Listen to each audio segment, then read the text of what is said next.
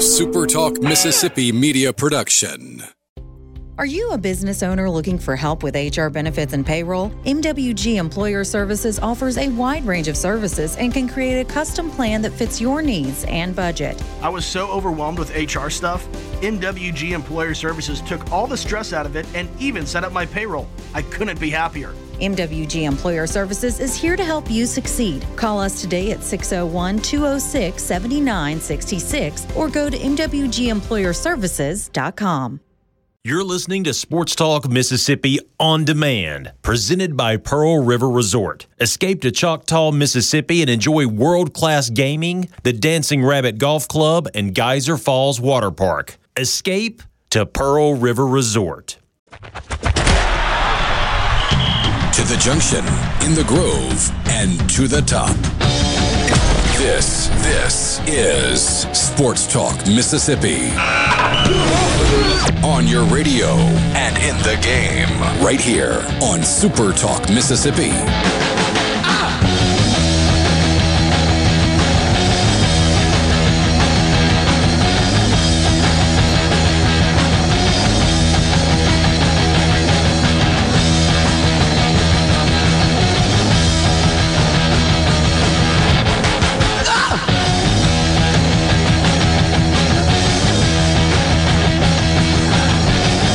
As always, I'll talk if nobody else will. Well, we're trying to get it to where it works before we had to intervene, but now we got to intervene. Yeah, I feel when I when I hear like the third loop Yeah. there, I'm like, I, I better say something here. Uh, Sports Talk Mississippi. I, I mean, you, you got Brian the camera. I'm sitting here putting a finger up, like, just give it a second here. I, You just, you I, know, but I, I was not. I, I I did not respect your your your visual You cues. I'm sorry. finger. I didn't When- respect the finger. When, when Hey Dad gets the finger from Borky, he just ignores it. It's like it's not I just even a ignore it. thing. I'm so used to getting the finger from people, it's no big deal, and I just it just happens all the time. When's the last time somebody actually gave you the finger, like in traffic? Oh, in traffic, I, I couldn't tell you. Like, Uh, not from a buddy joking the last time I got the finger. Yeah.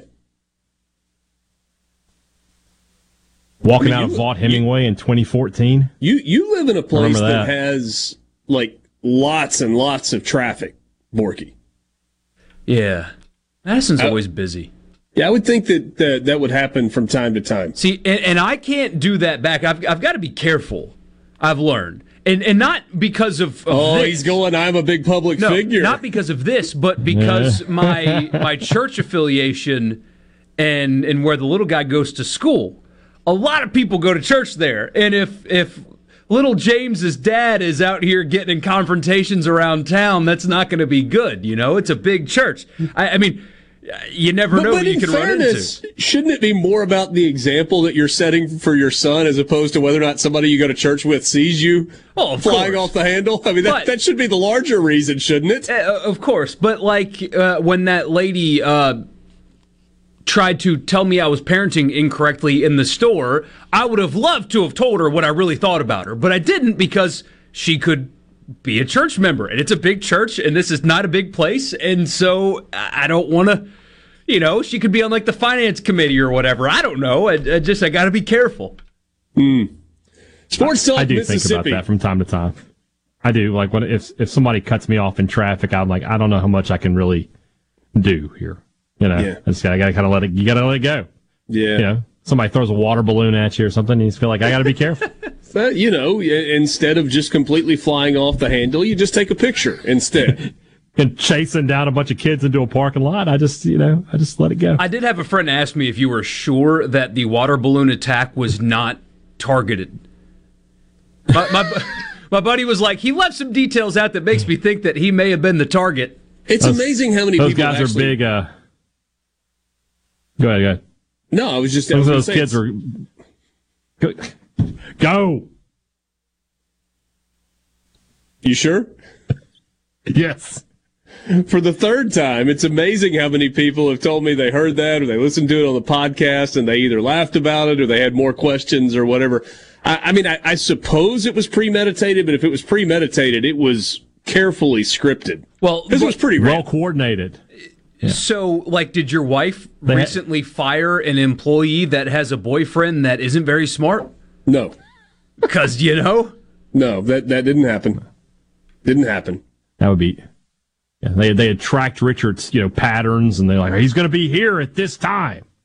Were you, let me ask you this. That's a good. That's a good question. Were you at a place that you would normally have been at that time of day, or were you just happened you just happened to be there at that time? No, it was a random Sunday afternoon where I had gone to Home Depot to grab like a tube of caulk All right. or something. I I, I don't So know. it's, it's not a situation where they could have been set up there waiting. Like, look, he he's here at three o'clock every, or you know, not three o'clock. Is a bad and, and, example, and but- they were one on o'clock Jackson. Avenue in traffic on a Sunday afternoon in a turn, a left-hand turn lane. I mean, it's not like you can really time out exactly if you're going to be seven cars deep and when the the arrow is going to change. So no, no, this was it was completely random. That's what we Uh, can alright, keep telling ourselves, I guess. Sure, sure. I mean, I guess I'd be really impressed if it was coordinated. Or And terrified. intentional. Yeah. Well, if you, you if you come out of the house the next day and some kid's in there with a paintball gun, you'll know. Yeah, yeah, that has uh, that has not happened. Have I told you the story about uh, my neighbor's ex boyfriend, by the way? No, I've never told this story before. There, there was like this was, gosh, probably a year and a half ago, and, and I've got a neighbor uh, who, let's just say, partakes in something that is generally illegal, and when they are partaking, the the you can smell next door. They do that a lot, right? It's just kind of something that they do. I hear you. I hear you. hey Dan, And- is there a word for that? Marijuana. It's just it's kind of what they do or, or so i thought. It turns out it was the boyfriend of the mom that lived in this house. He would sit in the back and just get high all the time and, and it would blow over and it was before uh, it was before james was born so i didn't say anything because until there's a, a, a child running outside you're not bothering me. Like i went to college i get it. But they broke up. I went to college. I, I, I get it. But they broke up because I hadn't seen him around in a while. And one day, I'm sitting in my office and I've got a big, it's it's a door, but it's mostly just window in my office behind me. And the slowest police chase of all time drives by. I mean, he was going the neighborhood speed limit with a couple of cop cars behind him with their lights on. Uh, did not pull over anything. He pulls up into the driveway casually gets out of the car and just walked inside the house. Officers park, like five more cars come, and so the whole street is filled with police officers. They knock on the door, somebody else inside lets them in, and they arrest the guy. I mean, it was the most unincidental, but it was it was an impossibly slow police chase where he, he pulls up to the driveway, gets out of the car, and just walked inside. And not even three minutes later, he's back outside in cuffs, and they're arresting him. Do, do you think he was altered to the point that he didn't realize the cops were there? Knowing he, him, just like pulled in, he didn't have a shirt on. walked in, and was like, "What do you, what do you mean? I'm under? What, where did y'all come from?" Yeah. Wait, who's here? Yeah, didn't have a shirt on or anything. But it, it, like I was, I was kind of expecting fireworks. Did he have a shirt know? on when he got out of the car, No. or did he like go in the house and At- take his shirt At off? no point had a shirt on, at least from from my view. But I, Driving around with no shirt. All right. I- after I saw the cars go by, I went out and sat on my front porch. I thought, oh, this is gonna be, you know, th- this is gonna be nuts. Like they're gonna have to go wrestle this guy down, and like I need to get out my phone or whatever and record this thing. And no, it was just the officers. I guess knew who he was because they didn't even run to the house. They just parked and. Like one just kind of adjusted his belt. They just slowly walked up to the house and went and got him. But he was running from the police 12 miles per hour in the neighborhood. And they He respected him. the neighborhood. He did, which I, like that. appreciate now being a father, but the slowest police chase of all time.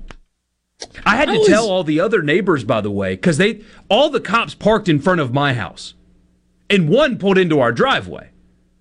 And so Because you threw that, that trash away that time. and when they arrested him, they got him out of the house and like had him next to the car for a long time directly in front of my front door. Like right in front of my front door. Is they were just like I don't know, I've never been arrested, so I don't know what it's like, but uh, they talked to him for a while long time, just I thought standing you did there. get arrested one time in Florida. I got a minor in possession uh, ticket, but it did not put me in cuffs. Okay. But but I did have to pay a, a hefty fine, being 20 years old, two days before my 21st birthday, uh, having uh, beers. Tough miscreant. Yeah, ha- having beers uh, on the porch of a house, no music. That's a story for another day. But I had to tell all of the neighbors within proximity of our house, I he's not not with me. I don't know him. It, it was them. Not with It was me. not me. Like we're not the heathens here. It's it's them, not us. I had to have that conversation five different times. C Spire text line is on fire. Uh, Dan in Hattiesburg, we always appreciate, uh, I, I don't know, maybe we might be a stretch. I always appreciate when somebody sends us a text based on a random nugget that happened on the show a week before. It says, hey, not only do I have your show on, I'm actually listening to what your uh, show says sometimes. Dan in Hattiesburg, Hattiesburg says, so you might not have been such a random dork in a truck. Hmm. Yeah, You maybe so. It- Thanks a lot, Tom Just may, may just been a dork. Yeah. Thanks a lot, Tom. I appreciate that. Uh, Jason says police, uh, polite police chases are the best. It was so funny. They had lights on. I mean, it was a police chase, just very slow. Paul and I think the guy was high enough that he didn't know. That's what I think. maybe. Paul and Brandon says, have you not seen the video of police chasing in their cars a guy on a lawnmower? I gotta go look that up. Yeah, I'll it's find uh, that. Yeah. yeah. You'll never catch me. This is Sports Talk Mississippi, kind of. Uh, we're glad to be with you in the Pearl River Resort studio. Pearl River Resort, the home of the sports book at the Golden Moon Casino. Great place for you to get in on the action. Good place to watch games, good food, the whole deal. Learn more about them online at pearlriverresort.com. Just getting started on this Wednesday afternoon, middle of the week. Sports Talk Mississippi. Back with you after this.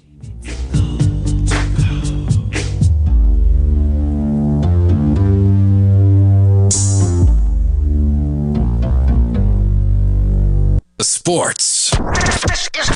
This is Sports Talk Mississippi. Sounds good. On Super Talk, Mississippi.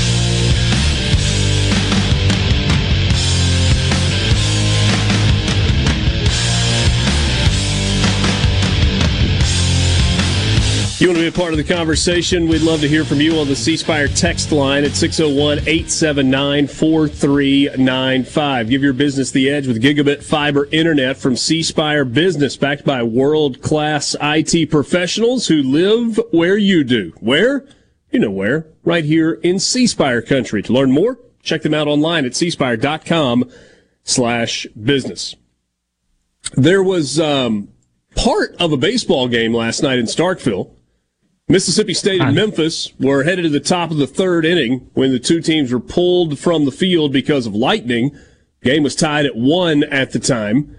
It was declared a no contest. It will not be rescheduled, and there is no word as to whether or not a tarp on the field would have perhaps uh, allowed them to play uh, without the lightning. Oh man, if that job does come open, Lane Burroughs is probably going to pull his name uh, out of out of the hat because um, if you don't have that lightning preventative tarp, then you know he's not he's not going to participate. Hey, Dad, did it ever rain?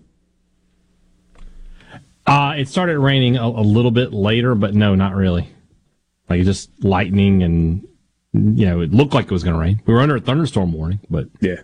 So the lightning continued long enough that they were like, yeah, I don't know that we really want to sit around and wait two more hours to try and get this game in that doesn't really matter for either team if it's played. Basically, basically that's the, I mean, this late in the season, there's no postseason on the line for either team.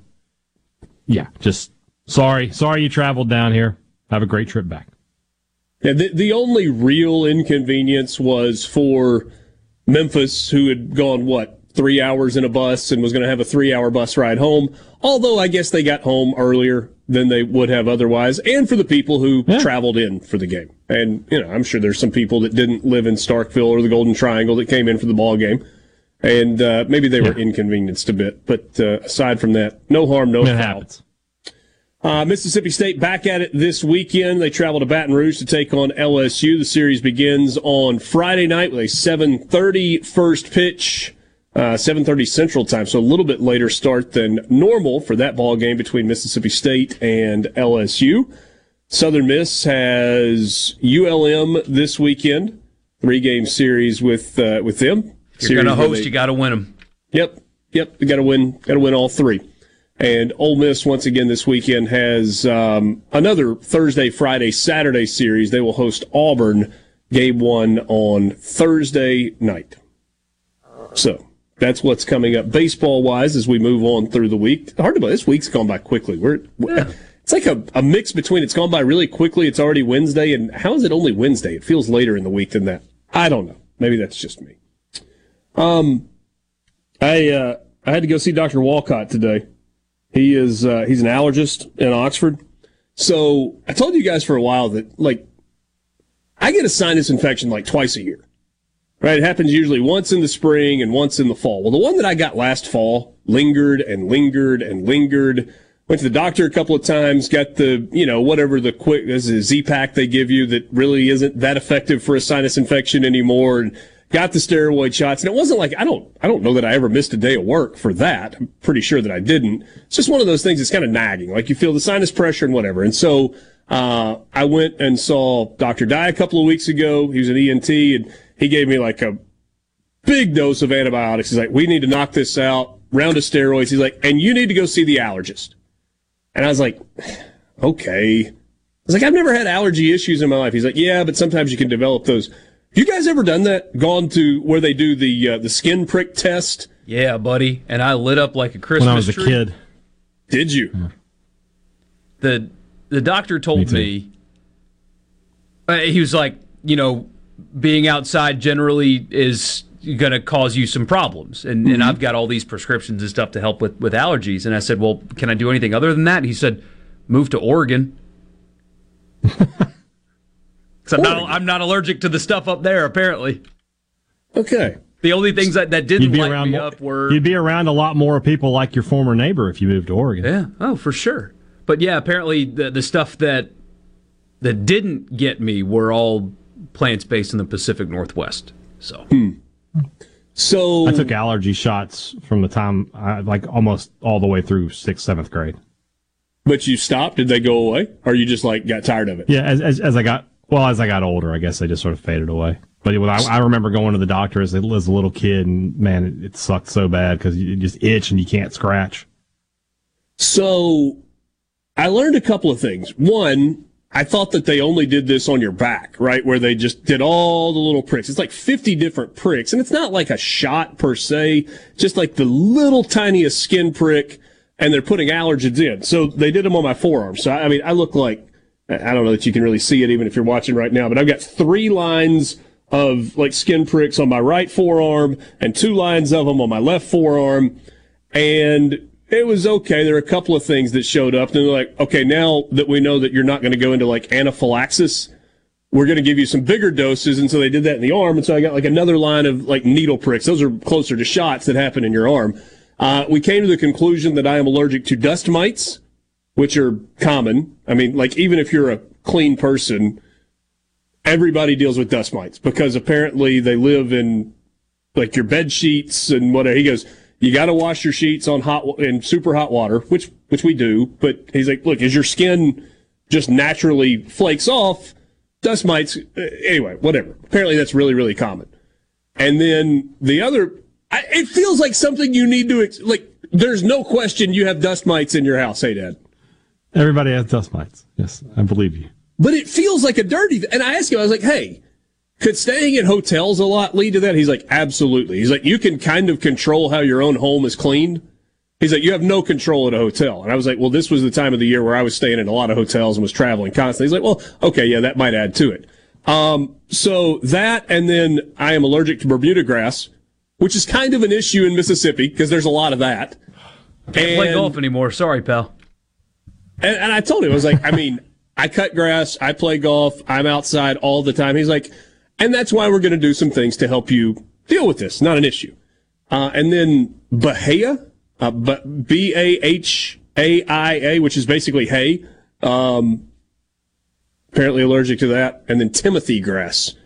Uh, those, so those were the things that I popped as allergic to. So anyway, What did he ever Um, do to you? But I got good news too. You know, you go to the doctor and they say, what are you allergic to? And I'm sure like a lot of people in life, I put that I'm allergic to penicillin because my mom told me for my entire life that I was allergic to penicillin. So like when I was one or two or three, some doctor for some illness prescribed penicillin and apparently I had some reaction to it. He's like, we're going to test for that. I'm not allergic to penicillin anymore. That's, That that's, felt like that's a very win. helpful. I'm allergic Hey. to penicillin. Yeah. Yeah. Look at Yeah. you. So I wonder if that's a '70s moms thing. Like just just tell them they're allergic to penicillin. Penicillin. We don't want to give it to them. maybe so. Although I was born in the 80s, I'm not quite as old as you. But yes, I, I understand. Yes, same, same, same general principle. Same, you know, within a decade or What so. jerk. Yeah, I know. What a jerk, right? So yeah, I'm not allergic to penicillin anymore. Uh, I, I, I didn't make any jokes about having pricks on your arms, and it, I, I, had, I had a joke. I had a joke, See? but I let it go. But now you return fire. See, now I should just make the jokes. yeah, Sounds like you're maturing, though. I don't like that. maybe, maybe. So anyway, thanks. Got Getting all that. skinnier uh, and getting getting getting more mature. I don't like either one of those things. You Got all that squared away. Jay at the Res says your sports show is turning less sports and more personal stories. Ha. Yeah, well, there's there's a little less. Ge- Well, gestures. Got another two and a half hours. everything. Uh, just look. Yeah. Got two and a half more hours. We'll get some sports in eventually. When we come back, though, we're going to talk about uh, our feelings. Yeah. How do you feel? Terrible. I feel pretty good. This is a safe space. No. Are we are we in the trust tree? I thought we were in the trust tree. than the uh, C Spire text line. Uh, here we go. Right. Uh, speaking of the C Spire text line, shout out for the Ole Miss softball team. They upset LSU in the first round of the SEC tournament. That is a single elimination tournament. So uh, LSU goes home on day one, and Ole Miss gets to hang around for a little while longer. Also, congratulations to both the Ole Miss and Mississippi State women's golf teams, both advancing to the NCAA golf championships. So you have the regionals, and from each of the regionals, the top five teams advance. Ole Miss yesterday was in like a five-way tie for fifth place, so they were on the verge of being outside looking in. They played well today and uh, finished in fourth place in the Athens regional, and so they will advance to Scottsdale. Uh, Mississippi State won the Westfield regional uh, and played really, really well over the course of the three rounds. They finished at 19 under as a team, two shots clear of Oregon State, who was uh, four under on the final day of the tournament today. So Mississippi State at minus 19 wins the Westfield regional. So you'll have both Mississippi State and Ole Miss headed to Scottsdale. They're going to play at Grayhawk, and uh, that's where the uh, national championship happens. First for the women's golf, and then the men's golf happens uh, a week ago. I actually had to play that course back in uh, in January. Was it as good as I heard? It was good. It was really good. I played terribly that day, and so that probably jades it for me just a little bit.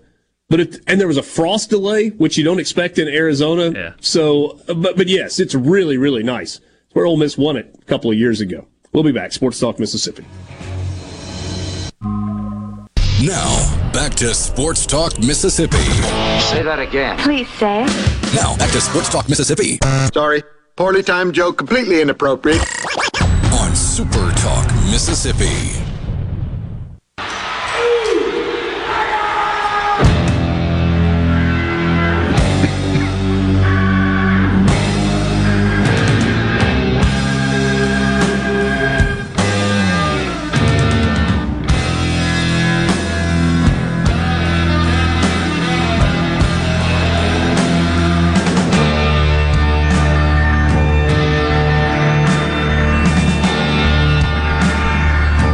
Football stuff to get to this afternoon. Interesting story out of the Big Ten. Could it be something that trickles to the SEC? Later in the college football fix, we will look at some SEC win totals. That's always a fun exercise to go through. Luke, um, Luke Johnson will join us in the uh, four o'clock hour. Also in the four o'clock hour, Eric Sorenson from D1 Baseball will talk some college baseball with him.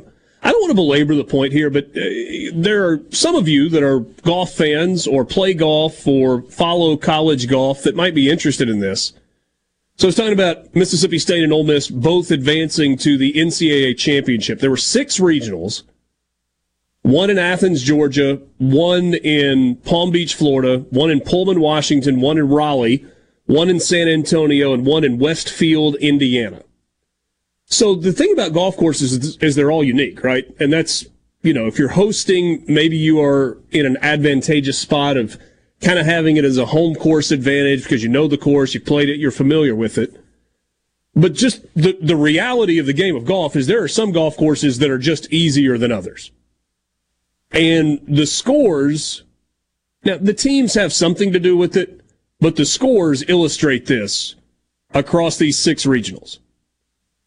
So you had two regionals where, and, and the way the scoring works in college golf, you have five players that play, four of their scores count, and this is over the course of three rounds.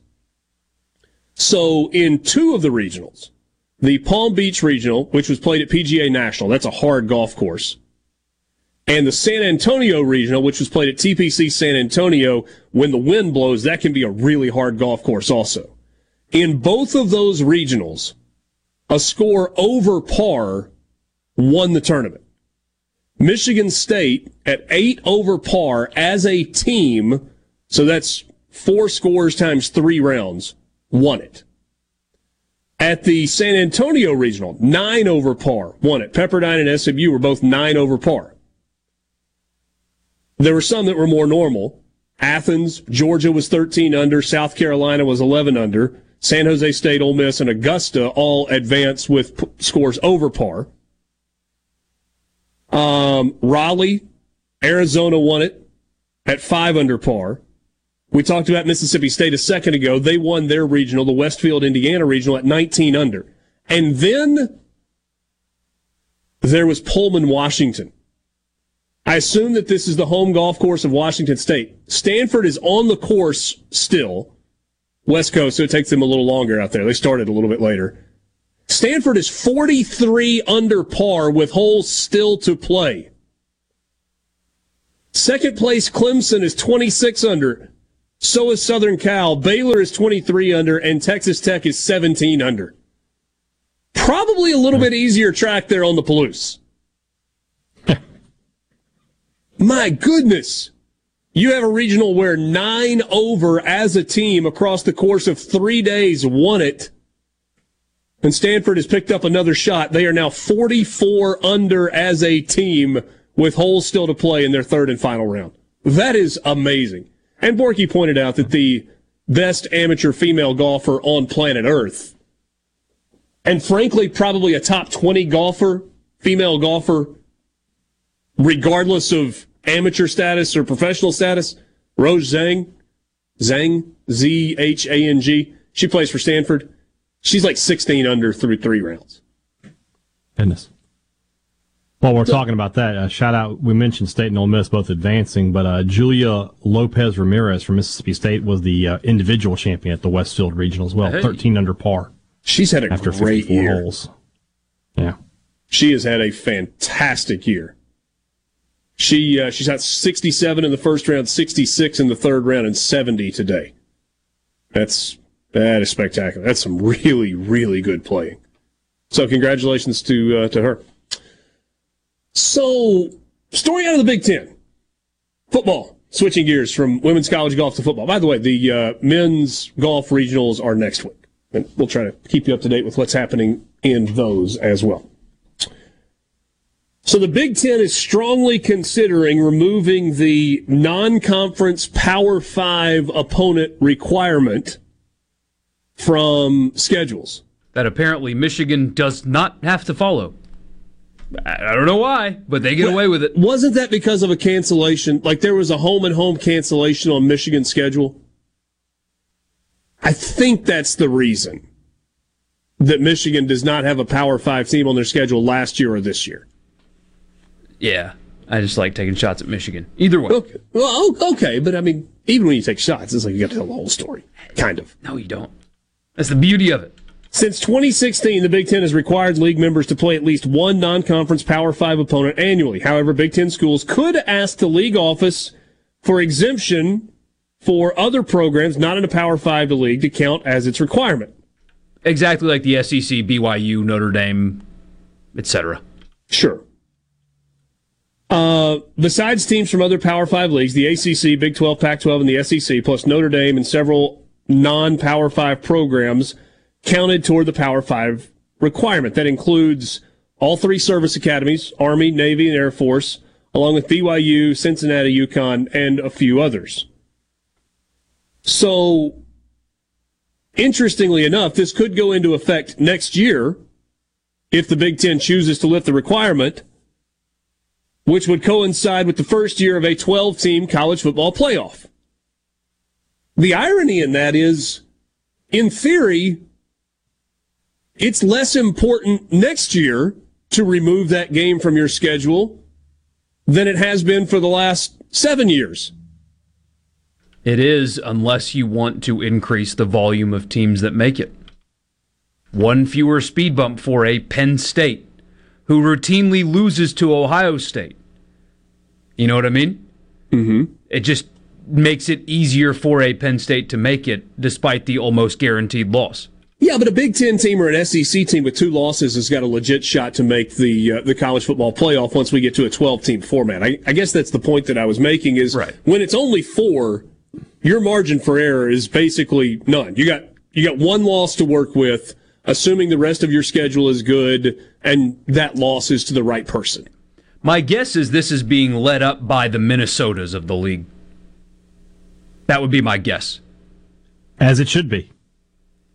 Whereas in the in, in, in the SEC, it should be led by the Mississippi States and Ole Misses and Vanderbilts and South Carolina. That the mid tier teams, the ones who can you know can find ways to have nine, ten win seasons on not regularly, but every now and then, should be pushing to try to get rid of their difficult games and have three pushovers and then play the conference games. You, Hadad, you are a proponent of the Scott Stricklin scheduling model at Mississippi State, right? Your four non-conference games should make you four and zero. Oh. Yes. And then you go win two in the SEC and you're in a bowl. You win three in the SEC, you're in a better bowl. You go 500 in and league so play at four and four. And now you have had what is traditionally a really, really good season. And anything above that is an outstanding season historically. Yeah. He said, I think he said it best when he said, I'd rather play them in, in January than in September. It's part of the reason that Mississippi State has been to how many straight bowl 13. games? 13 straight bowl 13. games. And yes, yes, I know there are a couple of asterisks, whatever. Set it aside. It's fine. They've played in 13 straight football post seasons. If you are a Mississippi State fan that is 18 years old or younger, in some cases 20 years old or younger, you have never known Mississippi State not in the postseason, not in a bowl game in your life. And Hadad, for your life, you can't say the same thing. For Can my I? life, I can't say the same thing. Borky can't say the same thing in his lifetime. But if you're a sophomore in college or younger, you don't know a Mississippi State football program that doesn't play in a bowl game, unless you just like have vivid memories of going to St. Petersburg when you were six. I, I don't know. I, I know that doesn't add up exactly right, but you understand what I'm saying. I don't love it. As a fan of college football, I'm concerned that this will bleed down here, and I don't like that. We'll pick up this conversation on the other side of the timeout. Sports Talk Mississippi with you in the Pearl River Resort Studios on this Wednesday afternoon. Do you want to see this in the SEC? Hadad does. He wants to see the SEC eliminate the Power Five requirement, especially if the SEC goes to nine conference games. How do you feel about that? I think Borky and I are on the opposite side of the opinion fence from Brian Hadad. We'll be back with you after this. Sports Talk Mississippi on Super Talk Mississippi.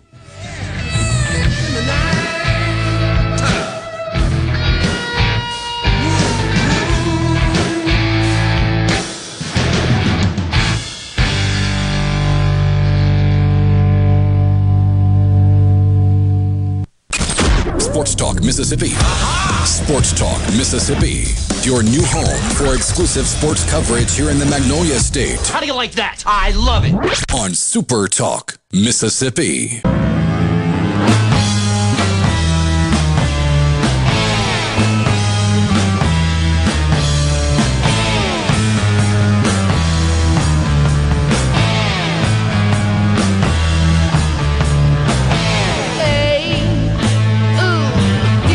All right, so the question on the table is if the Big Ten goes to a scheduling model where they don't require their teams to play a non conference Power Five game. So, in terms of the Big Ten, we're talking a game against the SEC, the ACC, the Pac 12, the Big 12, or a handful of other schools.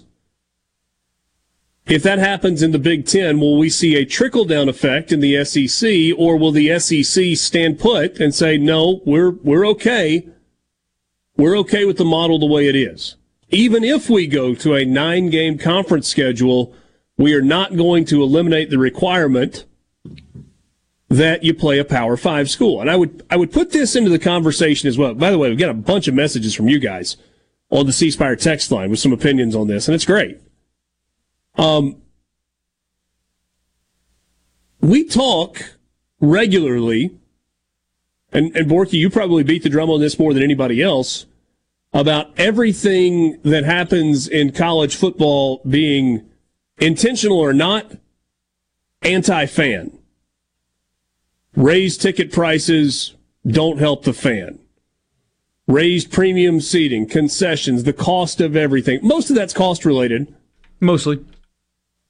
But everything has been driven toward more revenue, better television exposure, what's best for the school, the program, the budget, the bank account, not what's best for the consumer, the person who goes to the games.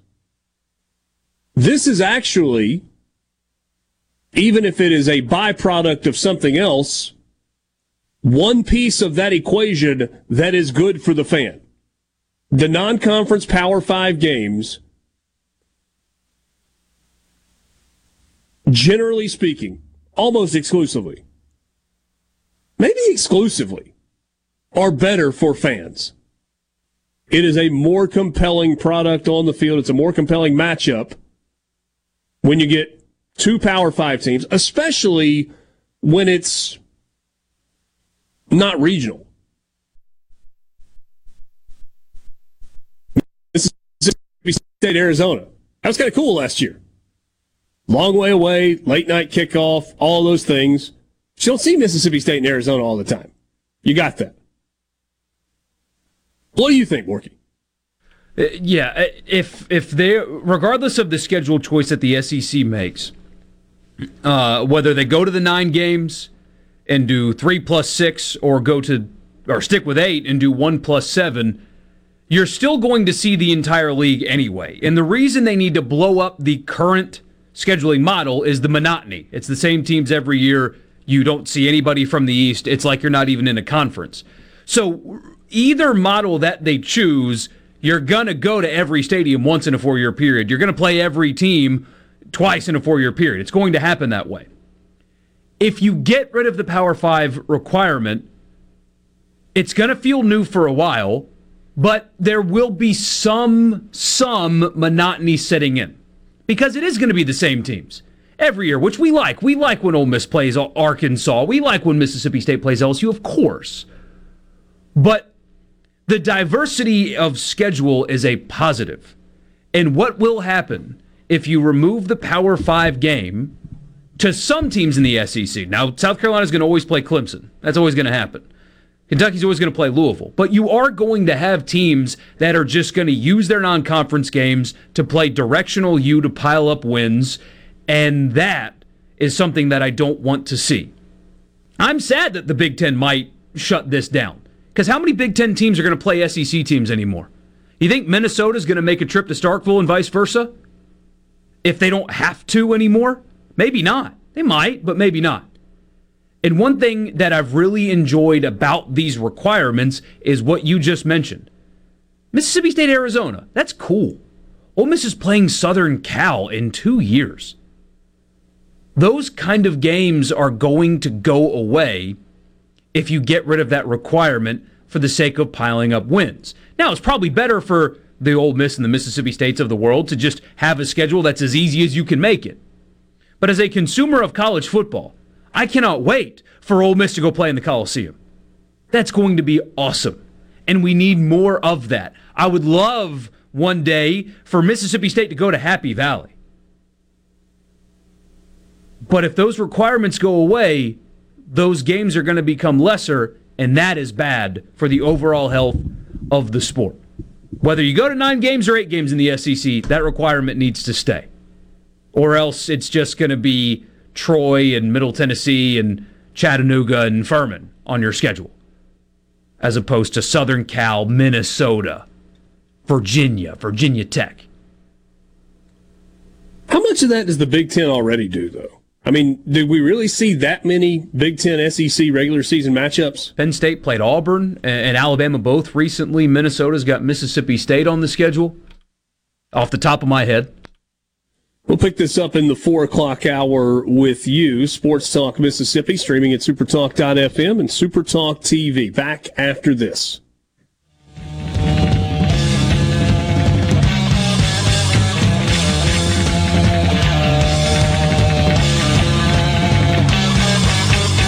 Okay, let's go. To the junction, in the Grove, and to the top. Don't hurt yourself. Sports Talk Mississippi. On Super Talk Mississippi.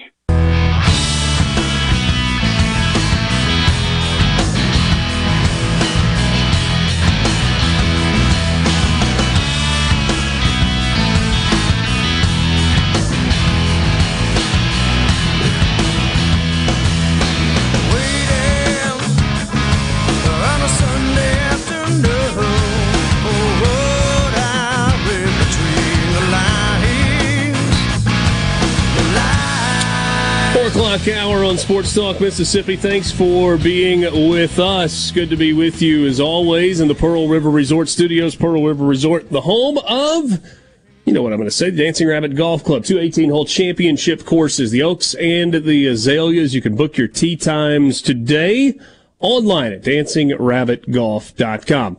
Join us if you'd like on the C Spire text line, 601 879 4395. C Spire, whether you're looking for the best in wireless, the best in fiber to the home, that's super fast internet, or the best in IT business solutions, C Spire's got you covered. Learn more online for whatever you're looking for at cspire.com. And we invite you to come join the premier collegiate wood bat league in the South as the Cotton States Baseball League is hosting its 15th season with games at the uh, at BNA Bank Park that's in June and July. If you are a collegiate player, time is running out to get your registration in. Go to cottonstatesleague.com no later than May 12th to reserve your spot in the Collegiate League. Already college players from Tennessee, Texas, and Florida are committed for the 2023 season. It's affordably priced, features outstanding facilities, great coaches, and a great opportunity to compete and get reps during the summer for college players and for up and coming high school and junior high players. So I mentioned the deadline for the collegiate registration. That is this Friday, May 12th. The deadline for high school and junior high players got a little while longer. Got until June 2nd for that. All games are played at BNA Bank Park in New Albany, centrally located to tons of great players from across the region, including prospects at all levels. For more information, go to the Cotton States League Facebook page, their Twitter account, or their other social media outlets, or visit them online at cottonstatesleague.com. Richard Cross, Michael Borky, Brian Hadad. We're going to get to some of your reaction on the C Spire text line of the whole do you keep playing a Power 5 opponent or not? But Hadad, first, I have a question for you, kind of in your wheelhouse. And I have a, I had something I wanted to say about what Borky was saying, but go ahead. Well, this is going to derail that. Should we do that first and then we come back to my question? Yeah. Okay. Yeah. So Borky was talking about the, the USC game, and I agree. That's going to be a fantastic uh, day at at the, at the ballpark or the stadium for Ole Miss. It'll be a lot of fun. My question is this: Let's let's push it ahead to you know whenever, and a, a nine and three Ole Miss team has a, a, a fighting chance to be an eleven or a twelve seed in the college football playoff, just depending on who the losses were and how they play. But they have a chance. An eight and four Ole Miss team has no chance. They're not getting in. Would you rather have played USC and lost to them? Because like Ole Miss is going to be an underdog in that game. Would you rather lose to them in September, or would you rather play them in the first round of the college football playoff? Well, for for what's best for Ole Miss, you'd rather play them in the playoff. As a consumer right. of college football, what's best for the weekly schedule and the intrigue and the attention on the sport, it's playing them in I mean, September I, I and, and saying, hoping you can also get there. And because this is a league wide thing, it's up, not just you know an Ole Miss yeah, or Mississippi State thing. It's everybody. They're going to pick up a ninth Power Five game because they're going to be playing an extra conference game. So it's still going to be you know it's going to be nine Power Five games, which is what they're you know they're doing now. And it's just it's it, that's the, that's the only difference is that instead of being a, a maybe an out of conference matchup that that could you know there are attractive matchups out there, but it's just going to be an SEC matchup. And you talked about variety of schedule we're going to have that starting next year because it's going to be the schedules are just going to look different, and that newness won't wear off for quite a while. I would think there was very little that was good about 2020 after the 20th of mm-hmm. March. But one thing that was not good but great about 2020 had nothing to do with Fauci or drug companies or vaccines or viruses or anything. It had everything to do with a 10 game all conference schedule in the SEC. I know we only had quarter full stadiums and it was weird and there were restrictions and masks when you were moving about all that crap that went on that was so ridiculous was so theater of the mind. Sorry. I, I, I did not mean to take that left turn or right turn, whatever. The point I'm That's making right is, yes, it was a far right turn. The point I'm making is the football schedule itself was great that year.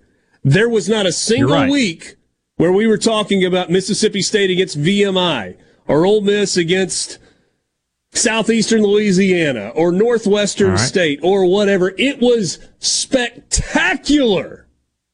Yes. And State was three and seven and would have missed a bowl game in a regular year. Ole Miss went four and five, would have been four and six because they played the A and M game. A and M was likely going to win, and wouldn't have gone oh, to a disagree. Game.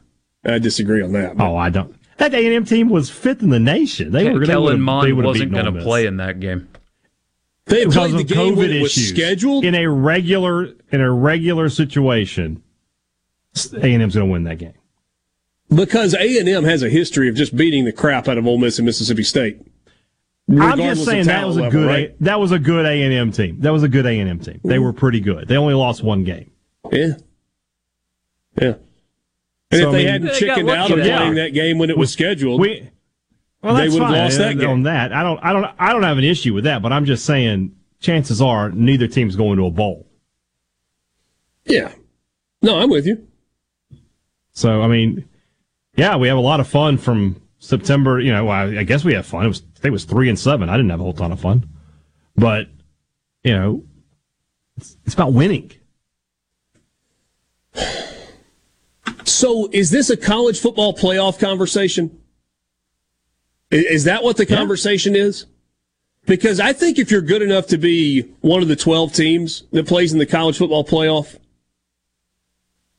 you shouldn't get in with more than three losses anyway, which to your point is you're never going to get in with more than three losses. But you're going to have some three loss teams that get in the college football playoff. Yeah. So if using your example, Hadad, Ole Miss were to lose to Southern Cal that year, and then they lost three SEC games, well, they shouldn't have been in anyway.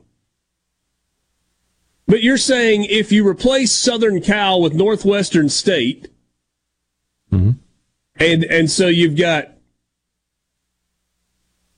four wins there instead of three, whatever. But then you lose They're three SEC three games. I mean, should you really be getting into a 12 team playoff if you've got three conference losses? I mean, if they want I mean, to invite you, you, of course you're going to say yes. Well, let's look at it like this. Let's look at it like this. For the, let's, let's look at this year's Ole Miss team and their schedule. And if they Okay. lose to number one Georgia, number two Alabama, and number five LSU, and that's their only three losses, that's a pretty darn good football team.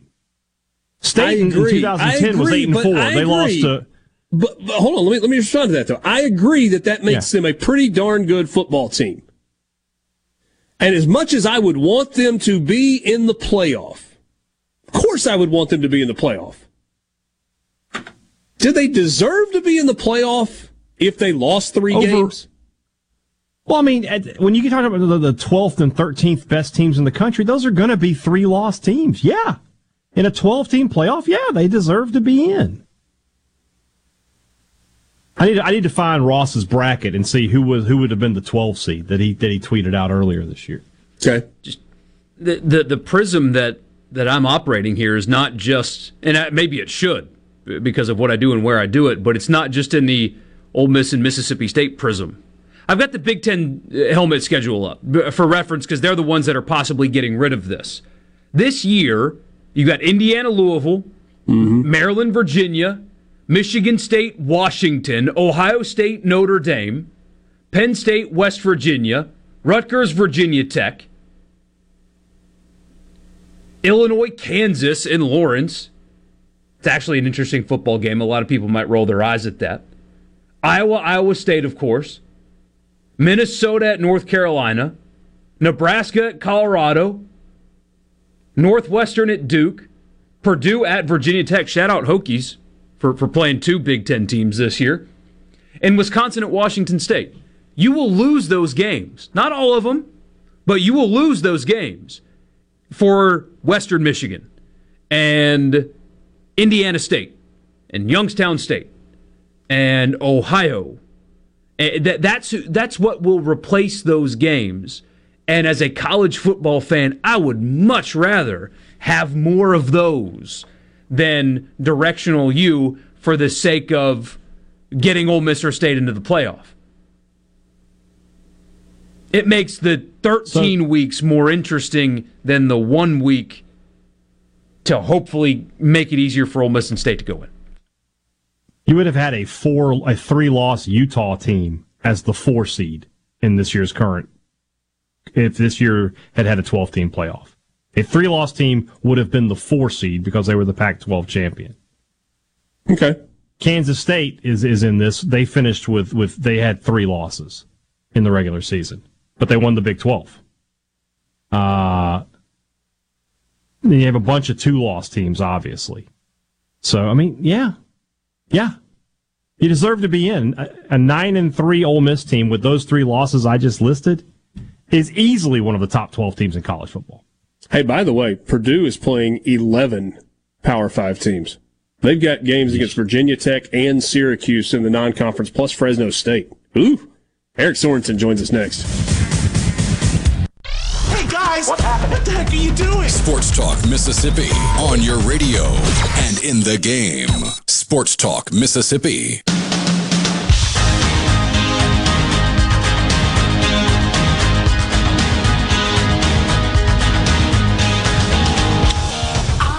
Welcome back to Sports Talk Mississippi. Time for us to go to the Farm Bureau guest line. Check out favorites.com and go with the home team at Mississippi Farm Bureau. Just two weekends remaining in the regular season, then conference tournaments, then regional play begins.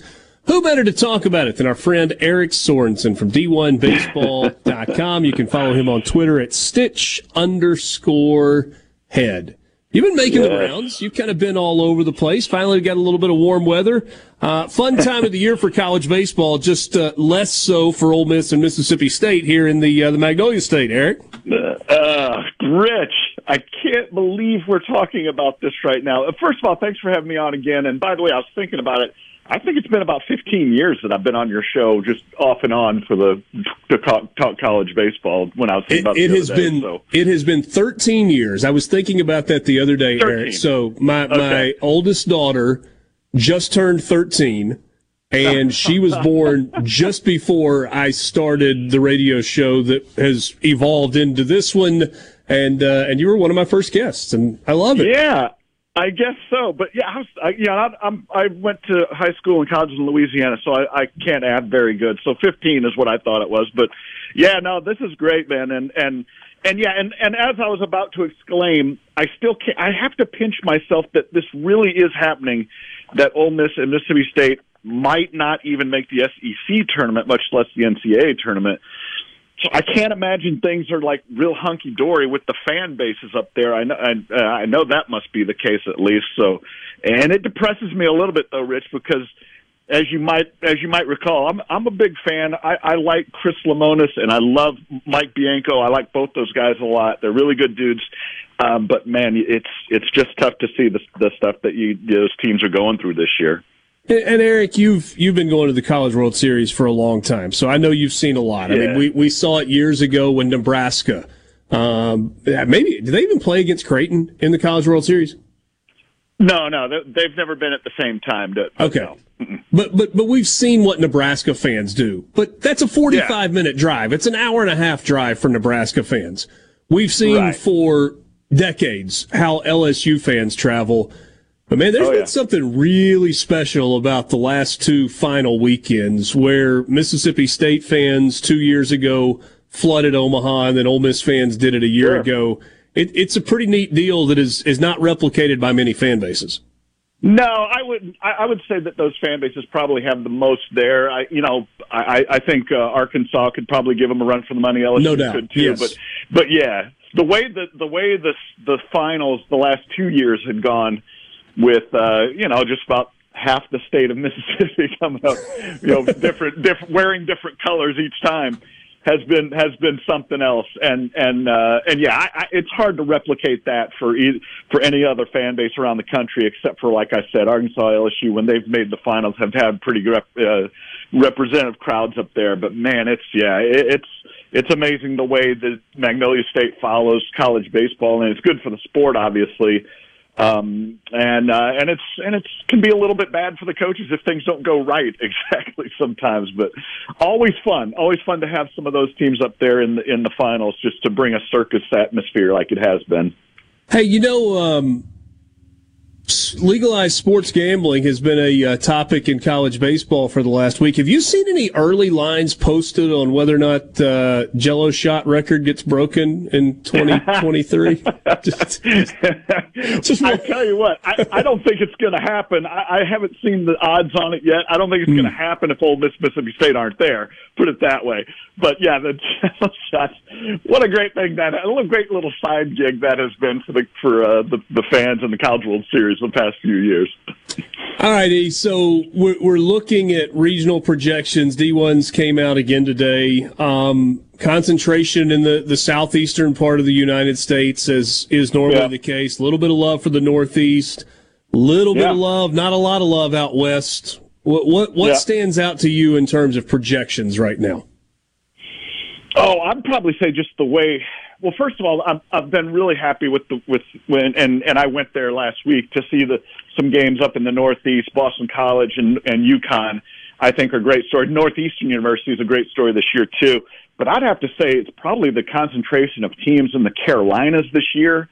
Um, you know, Duke is is up there in the top ten. Coastal Carolina is uh, is is right in the you know number eight, and you know Campbell is another mid major and, and even Duke, you can't call them a mid-major, but the way their program has been over the years, it's a surprise that Duke is this high up and playing this well. And of course, at the top, you got Wake Forest, which is the number one team in the country, and the team I think is probably the most complete team in the country. No offense to LSU, I just think they're pitching wise just that much better than just about everybody else. So yeah, I just think the Carolinas, and I've just named a few of the teams. I mean, there's a couple more with North Carolina, North Carolina State as well.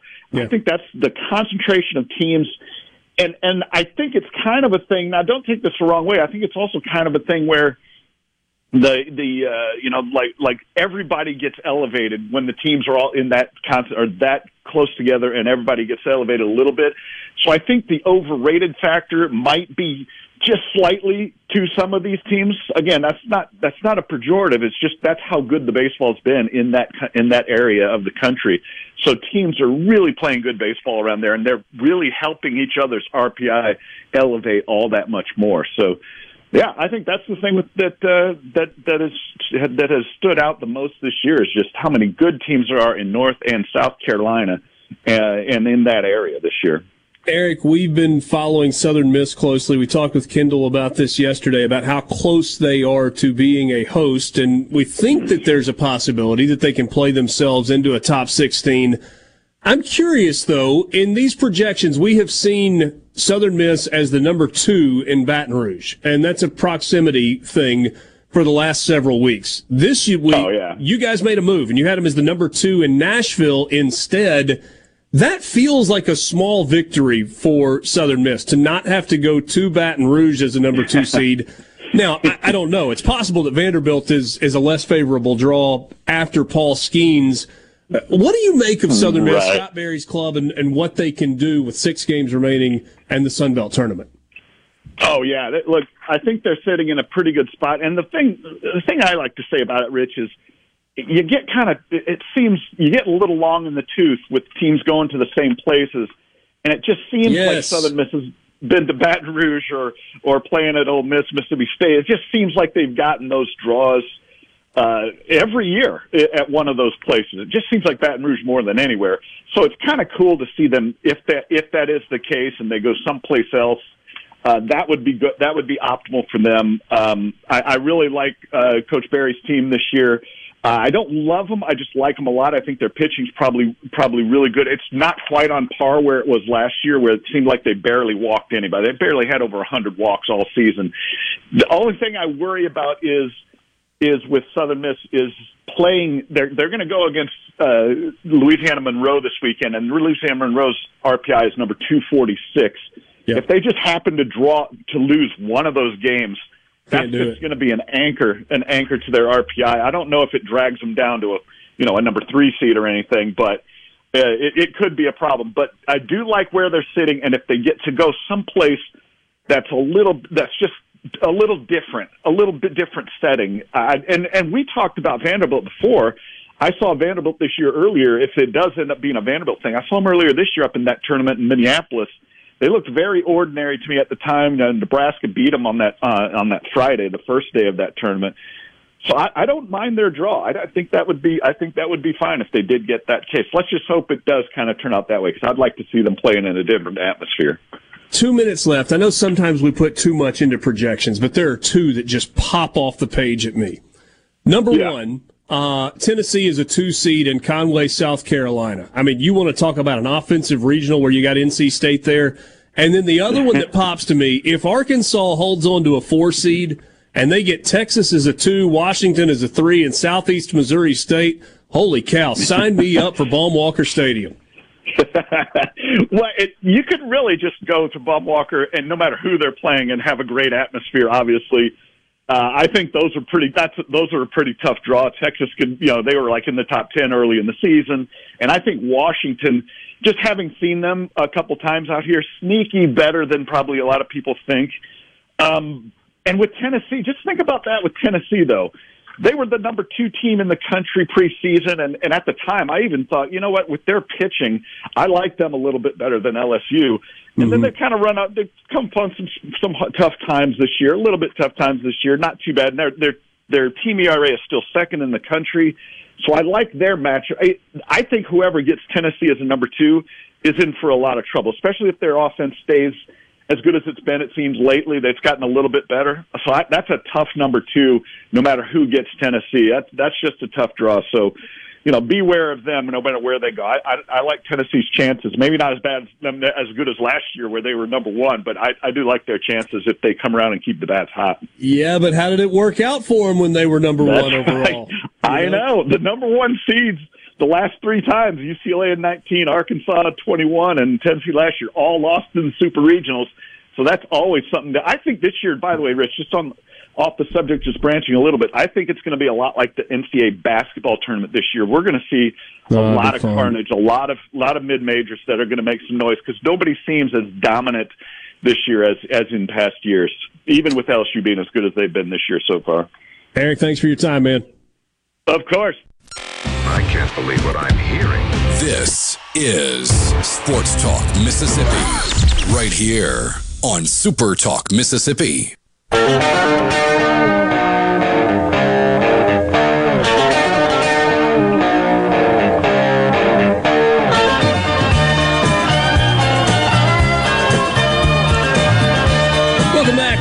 Sports Talk Mississippi with you. What do you say we just stick with the Farm Bureau guest line? Favorites.com. That's where you go to get a quote for auto, home, or life. Bundle your coverage and save with Mississippi Farm Bureau. Favorites.com. Go with the home team. Luke Johnson, Super Talk Eagle Hour, joining us right now. We got new D1 baseball regional projections. And Luke, it's not quite where we want it to be because we don't see Hattiesburg on there, but we do see Southern Miss not in Baton Rouge. We're making progress.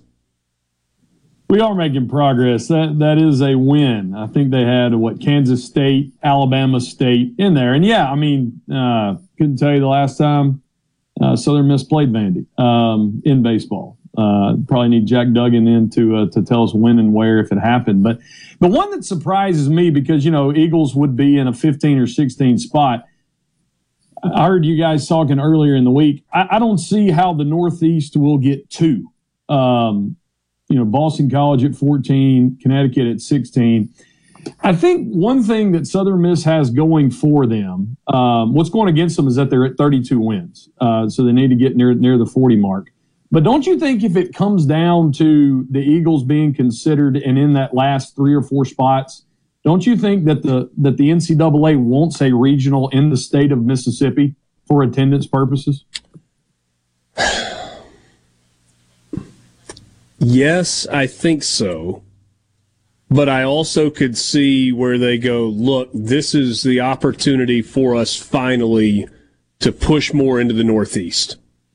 Um, and so, I mean, like, I don't know if the committee really worries about that. If that's like one of those things that we have convinced ourselves is a thing, or that's something that actually goes into the conversation. If they're simply saying, all right, who are the 16 most deserving teams? We don't care where they are. Or is it like, you know, we've only got one on the West Coast. Stanford's got that. Oregon, Oregon State kind of played themselves out of that. So what if we take this chance to kind of push it into the Northeast? You know, we can, we can justify Boston College and UConn. Um, I, I don't know. I, I don't know how that works. It's um, you know, if you look at UConn, you're talking about the the champion of the 12th RPI conference. Mm-hmm. That's what you would be looking at. And I mean, we'll talk about the Eagles here just in a second, but you know, you could possibly have the Sun Belt right now is the fifth RPI conference. So you're talking about still co-champions in the fifth RPI conference, you know, uh, being being locked out. Uh, and I think that will there, there's a case to be made that Coastal's RPI is going to fall. I mean, they, they got a challenge this weekend. South Alabama's up against uh, the wall. You know, they're fighting for postseason life, and then they got to go play Marshall. So, kind of the Marshall ULM series that Southern Miss is facing this weekend. Coastal's got Marshall the next way. Their RPI could tank as well. And if Southern Miss is going to be the regular season champion, they've got to finish a game clear of Coastal Carolina because Coastal's got the tiebreaker on them. Yeah, I don't know. And, you know, I feel like Luke, we've always had this conversation, but but from a different angle, right? Well, would the would the committee put three regional sites in Mississippi? Will they put two regional sites in Mississippi? You know, could Southern Miss host if Ole Miss is hosting or Mississippi State's hosting? And I, I just I wonder if that's something that, that like we build up in our minds to help us try to understand, or if that's something that they really do look at uh, in terms of geography. I, I don't know the answer to that. What I do know is that Southern Miss is playing really good baseball with, with 10 straight wins, six conference games remaining. It does feel like they can't lose this weekend. Not in terms of being in the postseason, but in terms of hosting possibilities. I'm not sure you can afford a loss to ULM because of what it would do to the RPI. Yeah, I mean, it's on the road, so th- that helps. I mean, but this should be on paper. You know, if you sweep Arkansas State, you should sweep ULM if you sweep South Alabama, you you know one thing that the Eagles have have not done in in several years is drop a bad series at home. Um, they they just haven't done that, um, and that's kind of what separated them uh, in the RPI the last five or six years. This is one of those that you should sweep. I mean, ULM's the the worst team in the conference. I mean, but their head coach, the former Southern Miss guy, uh, Michael Federico, who's coached with Berry. He was under Coach Palmer forever. So I mean, you know, he he knows how the Eagles play. Um, you you do feel like if the worst case happened, you drop one on the road. If you got a home sweep against uh, Louisiana, you might could you know alleviate that some. I mean, Warren Nolan has got the Eagles winning five out of the last six, and I would assume that's two out of three against Louisiana, and uh, and and a sweep of ULM. They have them projected RPI. If the Eagles were to do that going into postseason, they got them in at 15. That's what the projected RPI would be. Um, well, so, if, if, that's where it finishes, as long as they don't lay an egg in the, the Sun Belt Conference tournament, then I don't see how you keep them out. If Southern Miss finishes the regular season with an RPI of 15, and then it, I mean, let, us just say they finish with a top 20 RPI with 40 wins, I don't know how you keep them out. In terms of hosting. It's a different conversation in the Sun Belt. And I'll just, I'll be honest with you there is something to be said for being tied at the end of the season in a top five RPI conference. And Texas State, I mean, if you the projections today, Texas State's in, so the, the Sun Belt's getting four teams. And when you look at kind of like you know top fifty teams, um, you know Sun Belt's right there with with uh, the, the the conference right in front of them too. So we talked about this. This is the year where you know the conference that Southern Miss is in gives them the benefit of the doubt and a perhaps RPI boost towards the end. Yeah. Uh, visiting with Luke Johnson. He is co-host of the Eagle Hour. You can listen to that on uh, online at supertalk.fm and of course on Supertalk Hattiesburg and Supertalk Laurel. Tanner Hall, man, the last couple of weeks after that rough outing at uh, at Coastal, he has been almost unhittable in his last two outings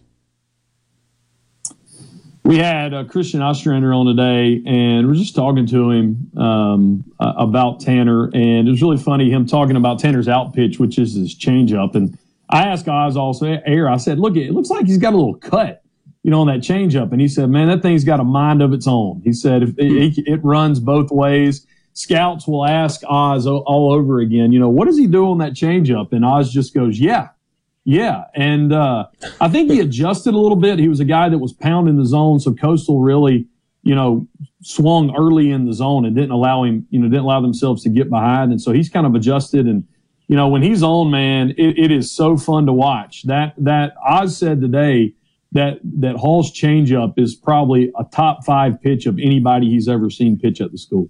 Really?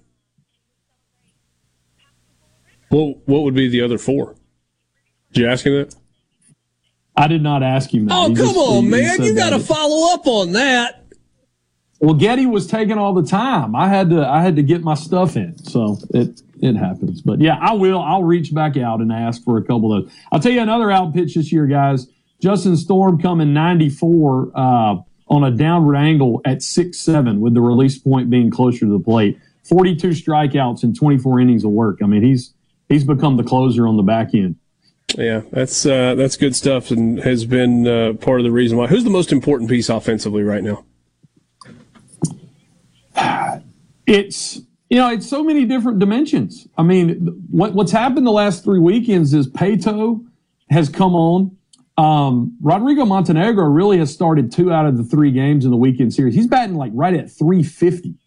And then Monaster's in the 320 range. I mean, Monaster really has been what has helped this offense uh, be be holistic towards the bottom of the order. So with those three, you really have now a, a two, three, four at the bottom of because uh, you've got power, you've got contact, um, and you've got the ability for RBIs.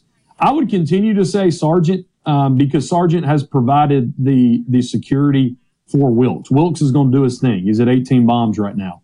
Um, as long as Edsall will continue to get on, Dickerson's you know going to make contact, and so I, I, it's a hard question to answer because what's happened is you've had Wilks have his four or five RBI game, and then he'll go over for four the next day. But somebody at the bottom of the order, two guys went hmm. two for four. Yeah, and Danny Lynch had a pretty big weekend as well, didn't he? Danny Lynch um, continues uh, to to be Danny Lynch. I don't know if you guys uh, have seen his approach to the plate now, like pre. Uh, that's been kind of the source of the commentary on the Eagle Hour. We're trying to figure out what he's doing he gets his entire body involved uh, when he is waiting on the pitcher, and uh, it's it's a sight to behold for sure. I will have to uh, have to check that out. Luke, always good to catch up. Big weekend coming up. Got to try and go get three on the road at ULM and uh, stay in the race. Thanks, man. All right, Richard. Y'all have a good day. Luke Johnson, Super Talk Eagle Hour, joining us on the Farm Bureau guest line. By the way, today is Will Hall's birthday. Hey. Happy birthday, Will Hall. So I, I, would wanted, tell him to take a break today. I just don't know if that's possible for him. I wanted to do a cheesy He segment works yesterday. harder on his birthday. Yeah, probably. And today, where we uh, grant what their birthday wish would be. So I'm just going to say mine for Will Hall quarterback health. Could you imagine if So they have- just in, in the last couple of years were healthy at quarterback, how much further they would be in the build than they are right now, at least record wise, if they just stayed healthy at that position? So we have Kiffin and Hall's birthday in the same week. Back to back. That's interesting. Yeah. I don't know when Arnett's is. so. Do you, do you know what Lane Kiffin's birthday wish would be? NIL money. Absolutely nothing to do with fishing football. boat. It would have bigger nothing to do boat. with football. He sold his boat. The Bonita We'll run. back. Sports Talk Mississippi.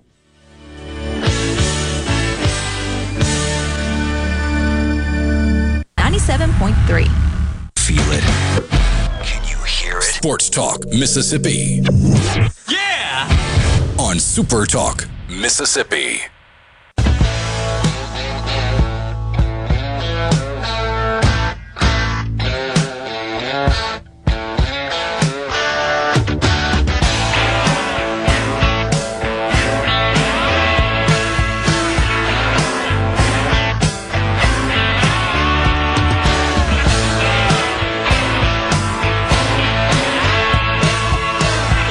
Welcome back. Sports Talk Mississippi, streaming at supertalk.fm and Supertalk TV. Thanks to uh, Luke for joining us on the Farm Bureau guest line.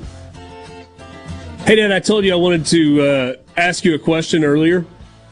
I, I'm trying to think of the equivalent. So, Milan is a large industrial city in oh, gee, southern Italy, right? I think Milan's in the south of Italy. We'll go with that. Yeah. If I'm wrong, I'm wrong. Like it might be on the northern coast of Italy, but I think Milan's in the south. It doesn't matter. It's a big city. Yeah. It's in It Italy. is a it is a city that is large enough. Milan to have- is uh, just as south as Canada is. So Milan is at the, the very, northern very tip. north. Yeah, very Okay. northern Italy. It was one or the other. I missed, swung and missed on that. Like al- almost. You knew it was either north or south. Yeah, one or the other. well, I knew it was like at the tip. I just whatever. I screwed it up. I missed it up badly, like by the the length of the country badly. Yes. It is an industrial city. There's a huge fashion presence in Milan as well. And it's big enough that it's got two world class professional soccer teams Yes. who today played each other in a Champions League match in a stadium that they share. Th- This is The San Siro. so. This is what Mississippi State and Ole Miss in the same town, and they share a stadium, but they are the bitterest of rivals. But Yes. but That's- that's also what- that's what one of the two, I don't care which you make, has dominated the other to the point that in like a major international competition, the other has never won until today. Like I didn't know that. So you I, learned I, thi- something I think that's what I read earlier. What a weird I mean, looking they both won this Champions is. League. Yeah, it's awesome though. Like, the atmosphere is incredible in there. Um, yeah, basically.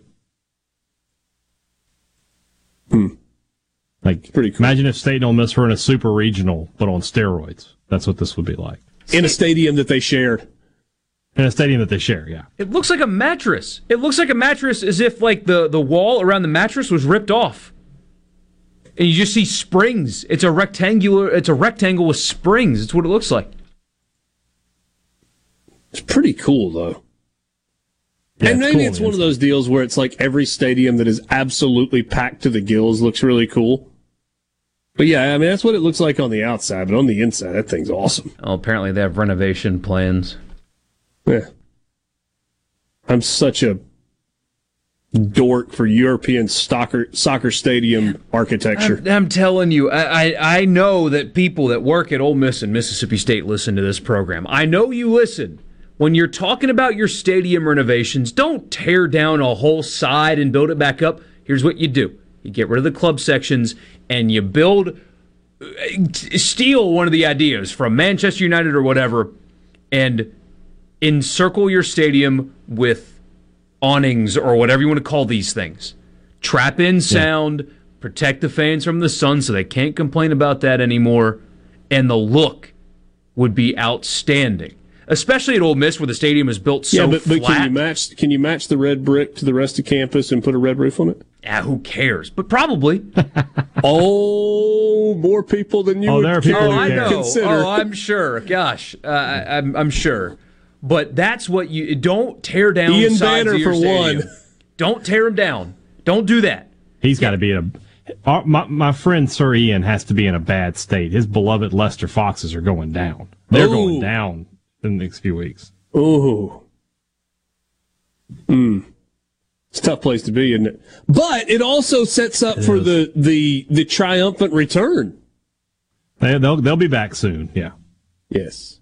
they won't be down long. They'll, they, they will probably be the favorites to come right back up. Did Chelsea flirt with relegation? Um, may have noticed it from across the bar, but never said anything to her. Okay. Clo- Like, oh, there she is. too, too there she is. Too close for comfort. Too close. but Don't like being in the bar with her. Yeah, yeah. Yeah, that's fair. Um, Sports Talk Mississippi is brought to you in part by Genteel Apparel. You can find them online at genteelapparel.com. Genteel is the official apparel provider of Sports Talk Mississippi. Great looking spring collection. If you're going to the golf course, you're going to the vacation, you're going to the ballpark, going to wherever it is that you're going, just out to dinner. Uh, they will have you looking your best, comfortably, uh, stylishly, all of those things rolled into one. You can find them not only online at genteelapparel.com, but at uh, locations all across the state of Mississippi, including Randy and Price Company, uh, Randy Price and Company in Hattiesburg, Abraham's in Indianola, the Willander in Brandon, Mile 363 in Natchez, and T. Sappington and Company in New Albany. Genteel Apparel. If you haven't tried them out, do so today. You register with your email online and get 10% off your first online order. We'll be back. Five o'clock hour. College football fix is next.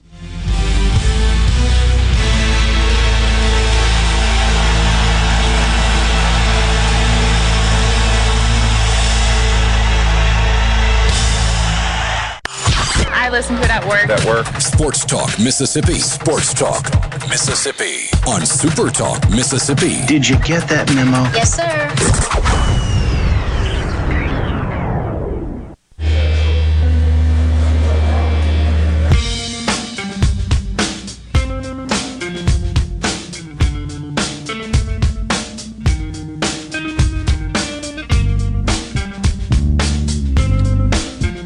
Welcome back. Five o'clock hour of Sports Talk Mississippi with you on Super Talk Mississippi streaming.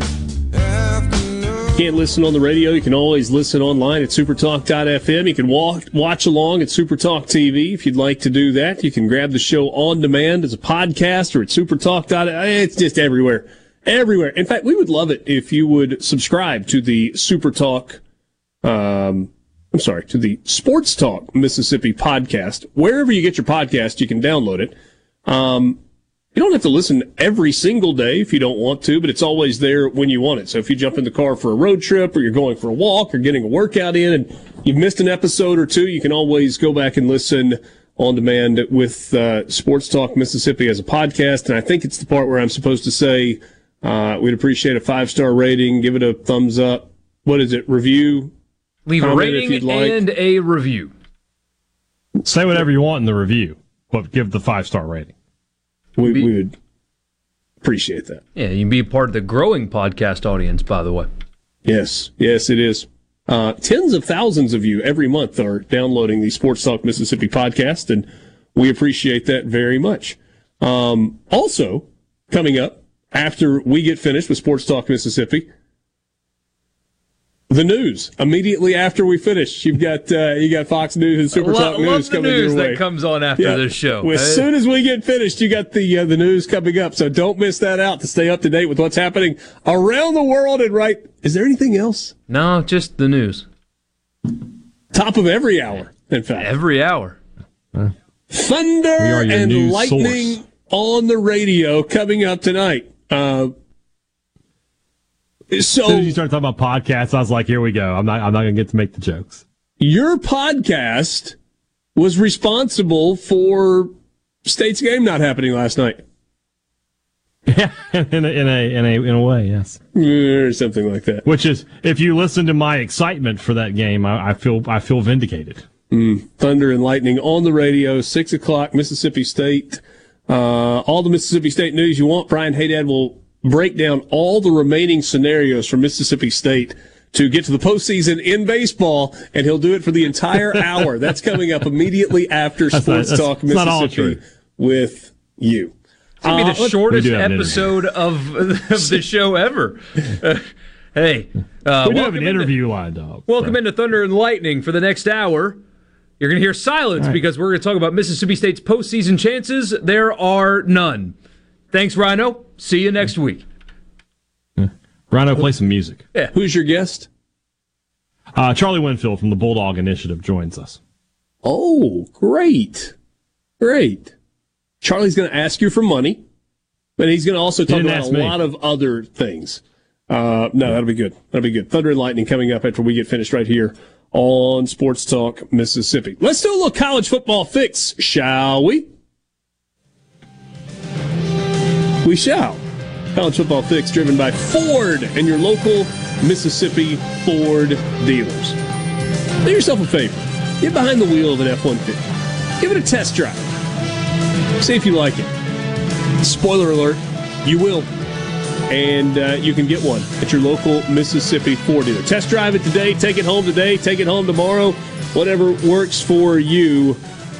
Here's your college football fix. We could carry over the conversation about scheduling, or Michael Borky, we could do this. Yeah, some over under win totals uh, from Caesars today. We'll have about a dozen more between now and then. Uh, I love the least interesting team in the SEC. Actually, no, scratch that. The second least interesting team in the SEC. For some reason, Vanderbilt is more interesting than Missouri. So Vanderbilt's Vanderbilt, interesting. I love Vanderbilt's over. I love their over. Love it. All right, let's walk through them. Biggest to smallest or smallest to biggest? So I kind of didn't order them that way, but let's start with the smallest just because I mentioned Vanderbilt. I absolutely love this over. I, I'm not being sarcastic. I'm not being flippant. I really, truly love the prospect of them hitting this over. Vanderbilt's win total is three and a half, according to Caesars. Three and a half. Michael Borky is quite confident in the Commodores going at least four and eight this year. So they start their season with all four of their non-conference games, three of which they'll be probably significant favors in. Hawaii, UNLV, and Alabama A&M. I didn't get them in the correct order. It's Hawaii, Alabama A&M. They do have a road trip at Wake Forest. Now, no Sam Hartman. They lost a lot from last year's team. So I wouldn't sleep on Vanderbilt's ability to win that game either. But also UNLV. If they win those three games that they will be heavily favored in, you're looking for a 1 and 8 finish. Just one more win. That's all you're asking of them. A team that beat Florida last year, a team that beat Kentucky last year, a Vanderbilt team that returns a ton, by the way. They didn't get decimated. A lot of guys back, quarterback back. One more win is all you're asking for in the other nine games on their schedule. Sign me up. I'll ride Okay. with the Dores. Uh, okay. Okay. Four and eight for Vanderbilt this year. Second lowest win total in the SEC. This turns out to be the case. It's going to be an uncomfortable offseason for Billy Napier. The Florida Gators, five and a half, the win total for Florida. Their Western Just opponents. quick, I think. What? What? Yeah, just, I was gonna say, I th- go, go, go, you go, go, go. I'll talk in a second. all right. Utah to open the season. Their Western Division opponents are Arkansas and LSU. They play Florida State in the season finale. Plus Tennessee. They're in trouble. Plus Georgia. They're in trouble. Mm. South Carolina. Going back to Vandy real road. quick. Yeah, going back to Vandy real quick. Morgan, I think they're, they're a bowl team. I think they're six and six this year. That wouldn't surprise me at all. You, I would definitely put money on the over. I you, would you definitely put money can't on that over. overstate what Clark Lea did with that team last year. That was an exceptionally good coaching job. It was. Florida. Yeah. I mean, they may be doing this again. They may be getting ready to cycle off another coach. If he goes six and six or worse, and you just listed a bunch of games I think they're going to lose, they got to be a lot better than than anybody thinks they're going to be, and they got to do it with a quarterback that absolutely nobody's going to believe in before the season starts. Mm-hmm. Be it Miller or Mertz, I have no faith in either one of them to be able to make Florida a seven, eight win, nine win team. So, which is what they want at Florida.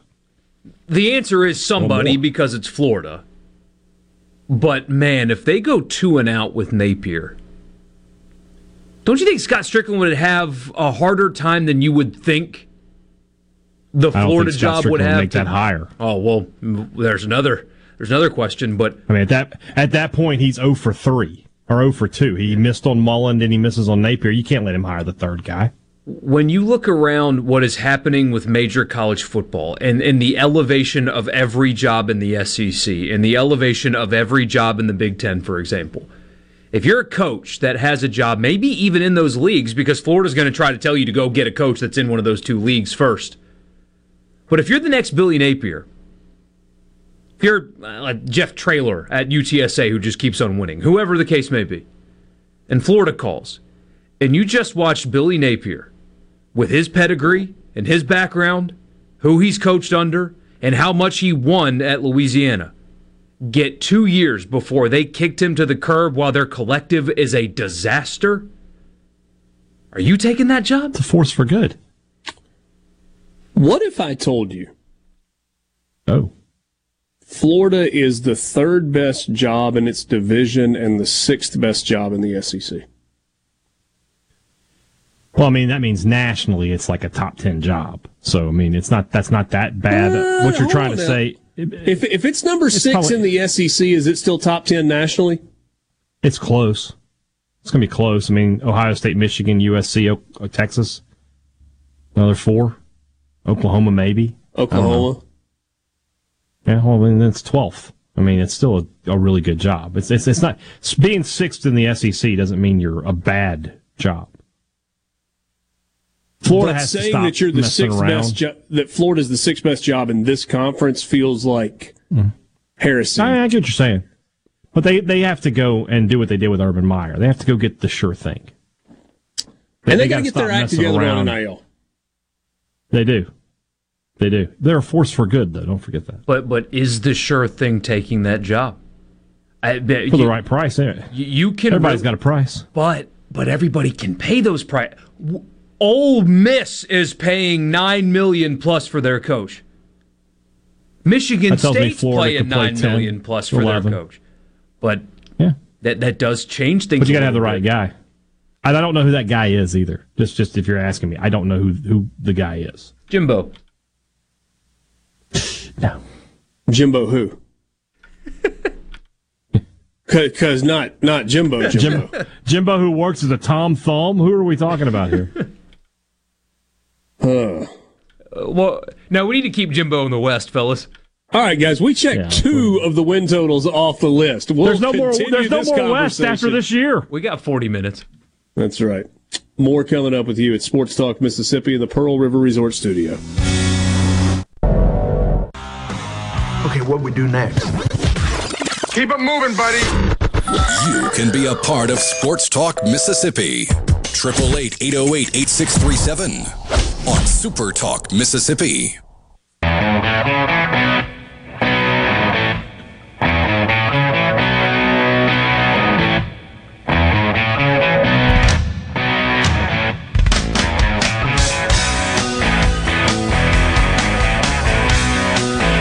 If you're in the market for a new truck, new SUV, new car, there are things you're looking for, right? I mean, there's the there's the vehicle, uh, the vehicle itself, and then there is way way down the list proximity to where you are.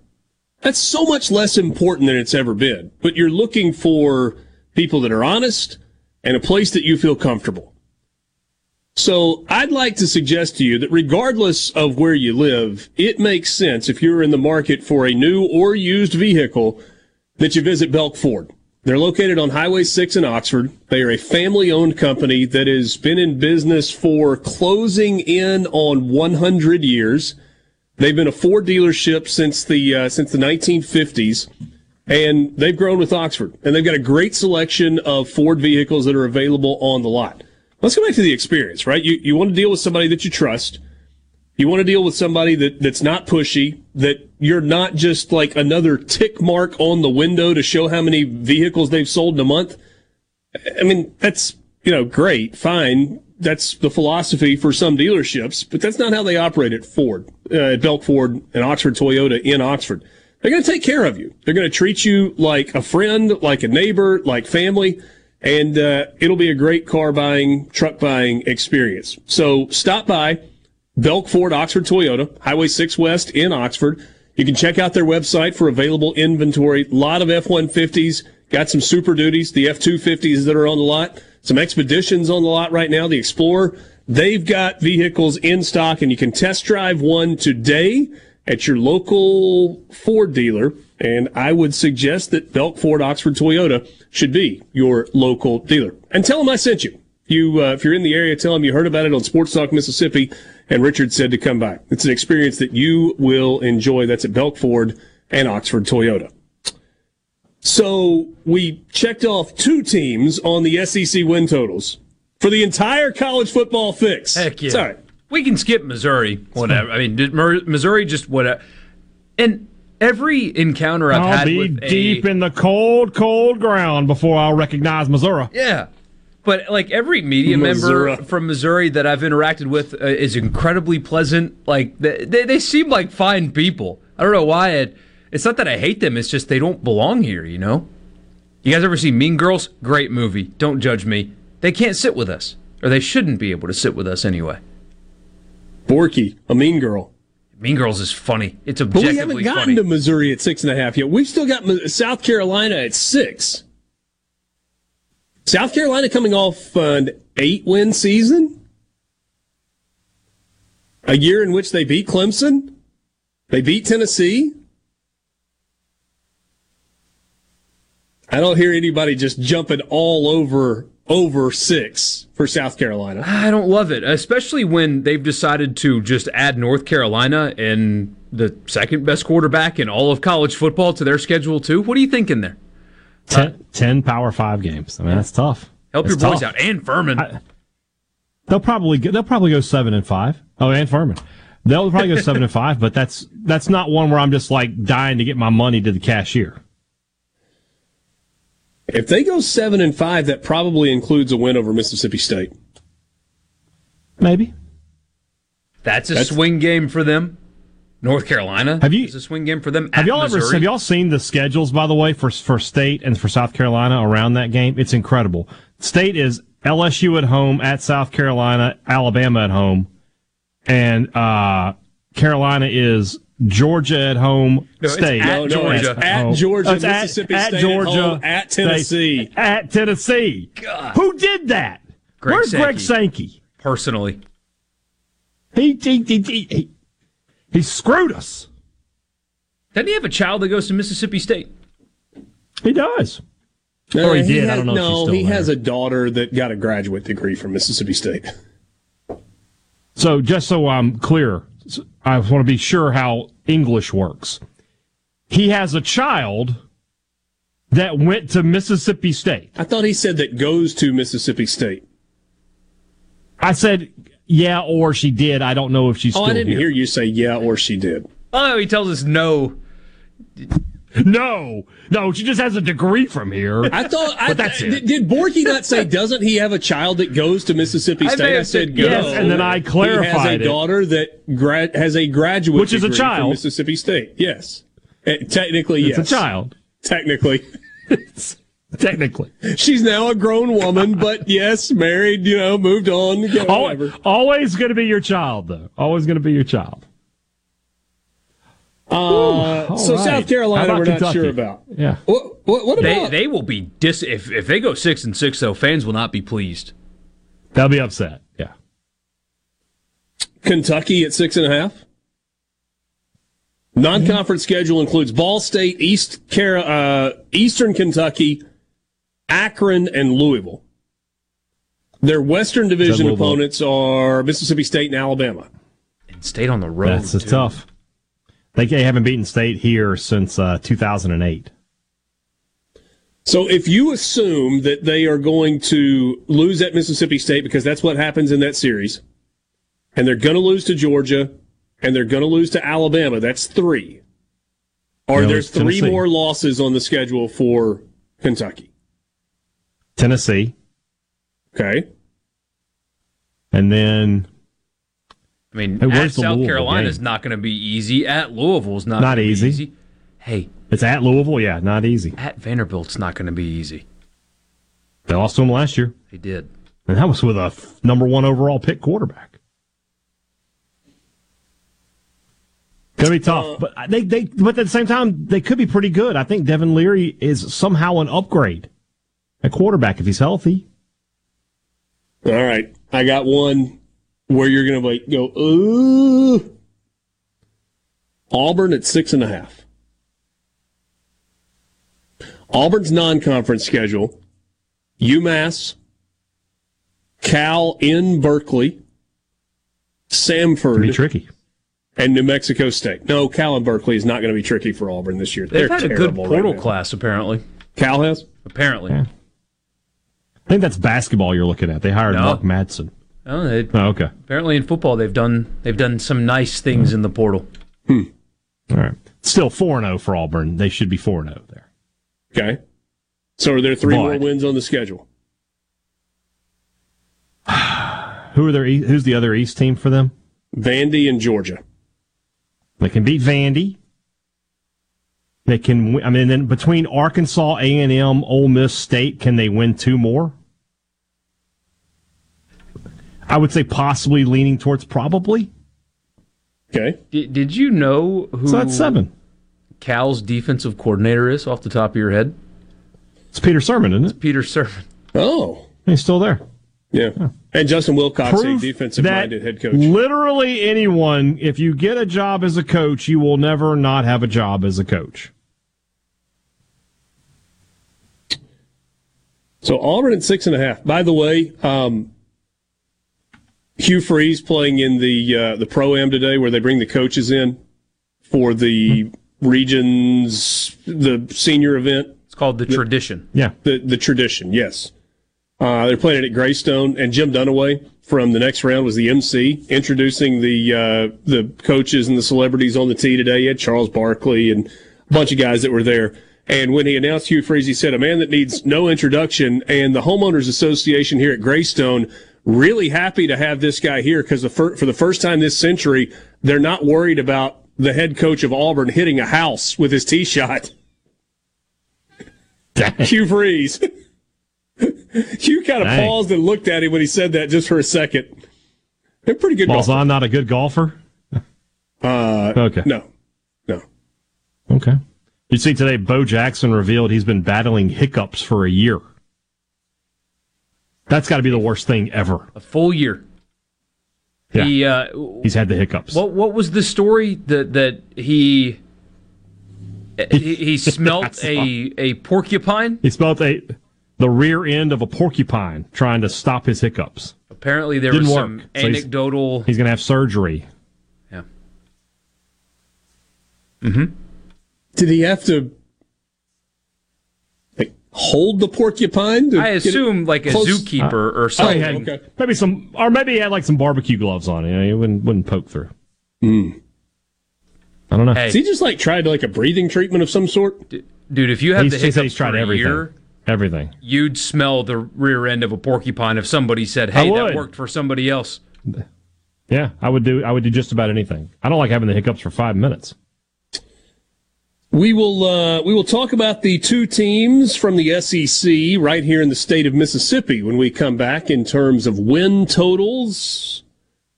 Mississippi State and Ole Miss, and they both are at a number that I think causes you to stop and think just a little bit. You really got to look closely at the schedule to decide if you're going to go over on those two totals. Sports Talk Mississippi with you in the Pearl River Resort Studios. You can text us on the C Spire text line 601 879 4395. More coming up after this.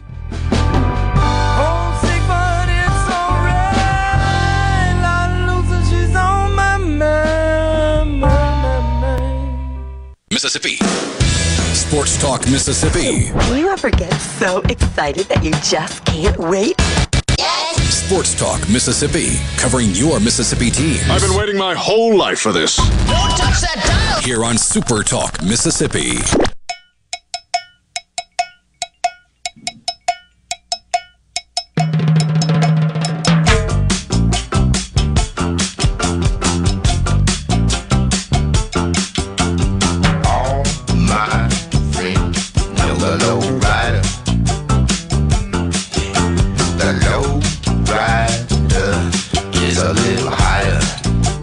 Middays on the road the next two days. Tomorrow you can join Middays with Gerard Gibert, broadcasting live from Carter's Jewelers on High Street in Jackson. They'll be having their Mother's Day annual balloon pop sale and a ton of great deals for you. Mother's Day coming up this Sunday.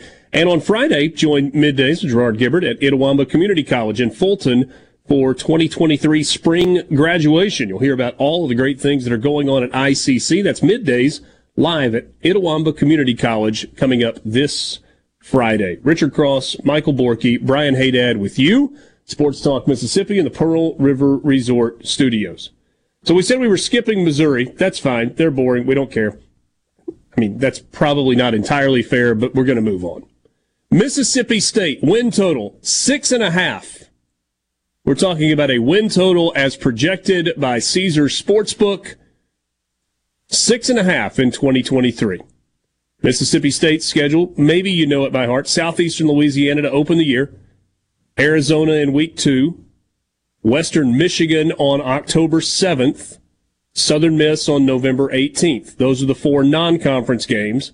Kentucky is the permanent Eastern Division opponent. The other team from the East this year, South Carolina on the road. If you go win over Southeastern Louisiana, win over Western Michigan, for the purposes of this conversation, I'm not being detrimental, but let's say win over Southern Miss. That's three. Arizona's the non-conference game. I, I, say what? Oh, yeah. Careful. I, I understand. They'll I'm beat saying- Southern. I'm just saying for the purposes of this conversation. I ain't afraid. Uh, and then Arizona is the fourth. That's in week two. Those are sneaky, difficult non-conference games, though. You would think, you know, playing somebody from the Sun Belt generally for an SEC team is a game that you should win, and then Arizona with the program that they've been lately at home is a game that you should win. Those will be tougher tests, at least for a while. There's, there's, They're- they're there's no be such thing as a gimme game. They're going to be favored in both. There's no such thing as a gimme game for programs like Mississippi State and Ole Miss. They're just not. You, you, you have to show up every week. Well, not Sela. I, I, I would counter by saying Maine. I, I feel like can it's a happen. little in a bit- different I feel like it's a little bit different now. It is. It is. It is. But again, you can't just show up. You can't have Will Rogers throwing six interceptions and saying, "Okay, well, we're still going to win." You I can't. would say a better example than Maine would be South Alabama. South Alabama, exactly. But I mean, there's a there's a gap between South Alabama and Sela too. But regardless, you just can't, you, you got to play well. You taking the over the six and a half, hey Dad? I am. I mean, when's the last time state wasn't over in a non-COVID year? That's just it tends to just be their their their their way of doing things at this point. Um, I think they'll go four and zero in the non-conference, and I think at the I, I would say I have him eight and four as we sit here today. Um, but seven and five is certainly very very doable to me. So, so you're going with the four non-conference, and then what are your four SEC Hmm. wins? I think they'll get four, and obviously I don't think they'll beat uh, Alabama or LSU. Uh, so of the remaining six, they, they they'll get four from Arkansas, A and M, Auburn, Kentucky, Ole Miss, and South Carolina. Four of those six are on the road. They are, but State's been good on the road. Uh, uh, They they won at Auburn two years ago. They won at A and M two years ago. They had Arkansas beat two years ago. None of those are just you can't win their environments. I'm interested. So, so other than some outlier games where the offense was completely stymied, your question has not necessarily been about Mississippi State scoring points.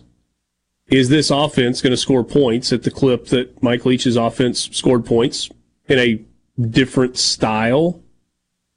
I think so. I mean, last year was down from the year before. It in was. points per game.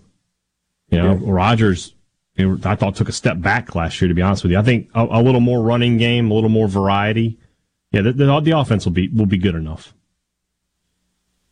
Ole Miss at seven and a half. Ooh, that's interesting. Uh, here's how uh, an elementary look at the schedule. Uh, you've got two schedule losses in Tuscaloosa and in Athens. On the road against those, it, until Lane Kiffin can beat them, then, and I know he almost did last year, but you're not picking Ole Miss to beat Alabama until they do under this coach. Can they go eight and Eight two? and two in their other ten games. That's how 10. you're trying to get your your over. Now they will be favored, and, and it, it's the same thing with State, right? Like Tulane's an AAC team; they're losing basically everybody but their quarterback. Uh, we've learned, by the way, that their running back, the the stud last year, like doesn't have an ACL. It, it- it's just like it, he doesn't have one because of past injuries. But they, they lost a Tim lot. Elko but- says, "What's the big deal?" I know, right? But that's still kind of a sneaky, you know, it, going down there and, and playing that team is going to be sneaky. You got to show up and play, and you got to show up and play against Georgia Being Tech. on the road makes it a little interesting. Yeah. But you will be favored in all four of those games. So take those Mm-hmm. out. Mercer, Tulane, Georgia Tech, ULM are wins. You will be favored in all Certainly of those should games. Should all be wins. Should be wins. Can you go four and two in the remaining six? That There- means your season that means four and two. If you're using that as your barometer, that means can you go four and two against a combination of LSU at home, Arkansas at home, Auburn on the road, Vanderbilt at home, Texas A&M at home, at Mississippi State. So then take Vanderbilt out. It's a 'cause you'll be favorable in home that one. schedule. It is. So can you go should, three and should two? be able to beat Vanderbilt. It's going to be tough. To beat Vanderbilt? No. No, Well, no, yes, to, to go yes. three. Vanderbilt's going to should give beat Vanderbilt. The- the- Vanderbilt will give Ole Miss a good game, but uh, yeah, I think Ole Miss seven and five feels like where I'm I'm landing as we sit here today. You are right about the home schedule, though. Getting Arkansas at home's a big deal. Getting A and M at big. home's a big deal. Getting LSU at home, despite them having the roster that they're going to have, that helps. That's a loss to me. I just I see that today and I'm like, that's a loss. You wish you had Auburn at home. Feels like Freeze. That that feels like kind of you know it has sort of the same vibes as when, when Tuberville uh, the first game over there in '99. I think Ole Miss will send a lot of people to Auburn for that game. Yeah. Probably won't tomahawk chop in the end zone the way they did in uh, in 1999. No, probably not. It's not exactly relevant anymore. It was relevant then. Borky, that was before you. I don't know if you've ever heard me say that, but Auburn bought out their game against Florida State in that first year that Tommy Tuberville was there, and when Ole Miss won on the Plains, and there were probably ten thousand Ole Miss fans at that game. I mean, it was a huge road crowd, and somewhere Massive. I fourth that. quarter, overtime, wherever it was, late in that ball game, uh, Ole Miss fans broke out the uh, Florida State tomahawk chop. Man, the the mutual motivation to win that game because Hugh Freeze, as we've talked about before, is Coach is tied in big games. He's highly motivated to beat Ole Miss, even though they protected him at every possible turn. They tried to save him, and he couldn't save himself. Still, for some reason, has an axe to grind. Um, and and you know very clearly, it has been demonstrated that Lane Kiffin now has an axe to grind, axe to grind on the other side. I, I don't Should know. we get an axe like Paul Bunyan's axe? Can we go get a red and blue, orange and blue axe and just have it on the sidelines? Yeah. So winner gets to grind it. You have a stone there to grind it on the sidelines. Got a, got the whetstone, you know. Uh, Arkansas at seven. Arkansas's non-conference schedule: Western Kentucky, Kent State, BYU, and FIU. That's Western Carolina. Don't disrespect the Catamounts, sir. What did I say? Western Kentucky. Kentucky. I was looking at WCU and WKU is what came out of the mouth. Uh, my apologies. It's quite all right. That's fine. 4 0. 4 0. Yes. That is the kind of slip as a broadcaster you can live with and doesn't cost you your job. Western Yes. Carolina, not Western Kentucky. Can you 4-0 name the those. town? I know we've asked the mascot. It's the Catamounts. Can you name the town? Mm, no, I cannot. Cullowhee. Cullowhee, North Carolina. We could have been here for a really long time, and I could not have named that. I just learned that city existed. Eh, It's not a city. Well, whatever. So, so can that they town. go? Can they go three and five the rest of the way, or four and four the rest of the way? Yeah. Are, Eh. I just don't know. I just don't know. I, mean, I love eh, it's Ole Miss and Arkansas have the same. Their, their teams are kind of similar. Great quarterback, great running back, and then I got a ton of questions. Mm-hmm. And then we get to Texas A&M. Under. Caesars. Caesars would have you uh, modify the numbers. helmet decal to Texas eight and a half and three and a half, as opposed to Texas eight and four, which doesn't have quite the same ring. Non-conference schedule for A&M: New Mexico, at Miami, ULM, and Abilene Christian. From the east, they play Tennessee in Knoxville, and they play South Carolina. South Carolina at home. Under. Doesn't matter to you who is on the schedule. Doesn't You're matter. going under. No. Under. They're going to underachieve. That's what they do. Sports Talk Mississippi. We'll wrap it up with you next.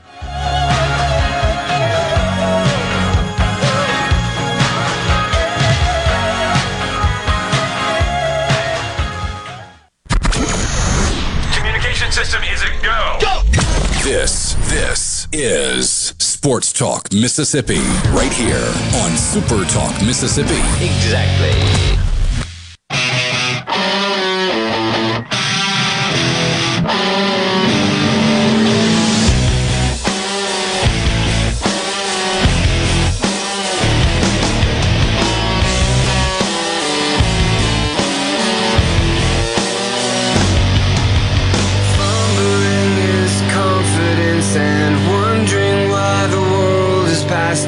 Pick this win total thing up tomorrow and talk a little bit more about the uh, four highest win totals in the SEC. You got Tennessee at nine, LSU at nine and a half, Alabama at ten, and Georgia at eleven and a half. So you're betting on whether or not you think Georgia is going undefeated. They have a schedule that lends itself to doing that, but it's still hard to win all twelve of your games in the regular season. Uh, so let's hold that for tomorrow, and we can go deeper into this tomorrow as well. But let's take a peek at these D1 baseball most recent projections. And I know there's less interest given where Ole Miss and Mississippi State are right now, but I think there are a couple of things that pop that really stand out about this. We talked about Southern Miss earlier as a two seed in Nashville, Vanderbilt the number three overall. They've got Wake Forest now as the number one overall seed paired with Storrs, Connecticut. And that's actually an interesting regional. UConn, Virginia, Auburn, and Central Connecticut State. So that could be interesting if it gets played in the Northeast. LSU is frankly a boring regional field. LSU, Cal State, Fullerton, UTSA, and Nicholls. Texas San Antonio, not a bad team, but I mean, eh. And Nicholls has already played there this year, beat him there this year, but just so uncreative. Yeah. Um, and now, again, these are projections from the guys at D1, and they're trying to get into the minds of what the committee might do Right. in That's terms not a shot at D1. It's what Yeah, the yeah. committee always does. Uh, but it's paired with a really fascinating regional. Oklahoma State is the 15, with Dallas Baptist as a 2, Texas A&M as a 3, and Oral Roberts as a 4. That could be fun at a great ballpark in Stillwater. You do have to think with the, with a school like Nicholls, right? I mean, what is their athletic budget? Two million dollars? That they may just be like, look, we're trying to save some money here. Keep us close. We can't they fly don't have to pay for the country. travel for that. I mean, the, the NCAA puts the actually They pays don't? that. Yeah, Do they? Okay. yeah. When it's their tournament, they got to pay for travel and all that stuff. All right. Okay. I learned something today then. Vandy is the three seed overall, with Southern Miss as the two. Kansas State is the three, and Alabama State is the four. Paired up with Boston College in Brighton, Massachusetts, Oregon State, Northeastern, and Harvard. Feels like a fairly fa- favorable draw for a 14 seed. Oregon State, I don't know that you'd be like super fired up about seeing them with all of their postseason success. Maybe the most intriguing regional projection is in Fayetteville, with Arkansas as the number four overall, pair, uh, with uh, Texas as a two, Washington as a three, and Southeast Missouri State as a four. That could be fun. Paired up with Coral Gables, Miami hosting Oregon, Florida Gulf Coast, and Sam Houston. Stanford is the number five overall, which is interesting because isn't their RPI like 15? Stanford, Alabama, UC Santa Barbara, and San Diego State paired with Coastal Carolina. How about this field in Conway? Coastal is the host is the number 12 seed. Tennessee is the two. NC State is the three, and Wofford as the four. That's mean. That is salty. Congrats on hosting. Man, lot of home runs in that regional if you have those four teams. Oh, and you know the Tennessee fans will be jazzed up about going to Dirty Myrtle. Be nice, Borky. Uh, Duke is the six with East Carolina, UNC Wilmington, and Loyola Marymount. Man, a, a Duke East Carolina day two game could be great. Clemson, Campbell, Georgia, and Davidson. How about this one? This was kind of gross too. West Virginia as the number seven national seed with Maryland is the two. Maryland really hot right now. Texas State is the three. That's a good ball club. And Wright State is the four, paired up with Columbia, South Carolina. It's not bad. Columbia, North Carolina, Iowa, and Maine. And then uh, Kentucky is the number eight overall seed. Kentucky, Indiana State, Notre Dame, Kent State. Paired up with Gainesville. This one's kind of yuck. Florida, Arizona State, Troy, and Army. Ugh. Army's had a good year. So, most recent projections from um, D1 Baseball. Last five in NC State, Texas Tech, UTSA, Texas State, and Troy. And Troy would be the fourth team from the Sun Belt. Interesting stuff. Two weeks left in the regular season. And uh, we start week number nine of SEC baseball tomorrow night, including Ole Miss and Auburn at Swayze. For Michael Borky and Brian Hadad, I'm Richard Cross in the Pearl River Resort Studios. Thanks for being with us on this Wednesday afternoon. Thunder and Lightning on the radio coming up next, hosted by Brian Hadad. Good night.